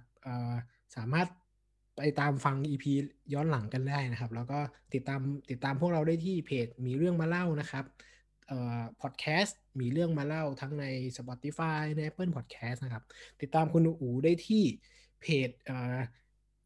D4biz นะครับ ขึ้นต้น D4biz แบบนี้ครับ เสิร์ชไปก็น่าจะเจอเลย หรือว่าไปถ่ายในเพจผีเรื่องมาเล่าก็ได้ครับ มีแชร์ไว้โพสต์หนึ่งสามารถไปกดตามกันได้นะครับ แต่ว่าคุณอูออกตัวไว้ตั้งแต่ต้นคลิปแล้วครับว่าอาจจะไม่ได้อัพบ่อยนะครับ แล้วก็แต่ว่ายังยังไปคุยคอนเทนต์เก่าๆได้นะจริงอืมๆติด SEO นิดนึงนะอ่าโอเคนิดนึงแต่ว่าแบบได้คงไปสู้กับเจ้าใหญ่ๆ ไม่ได้แต่อืมก็ถ้าสมมุติคุณเคยใช้พวกวีลุกอัพแล้วต้องเสิร์ชก็น่าจะเห็นผ่านๆตาบ้างโอเคนะฮะได้ครับ แล้วก็เอ่อรายการของเรายังอยู่ ในเครือของ Ad Addict นะครับ ก็สามารถตามไปฟังรายการอื่นใน Ad Addict กันได้นะครับ ก็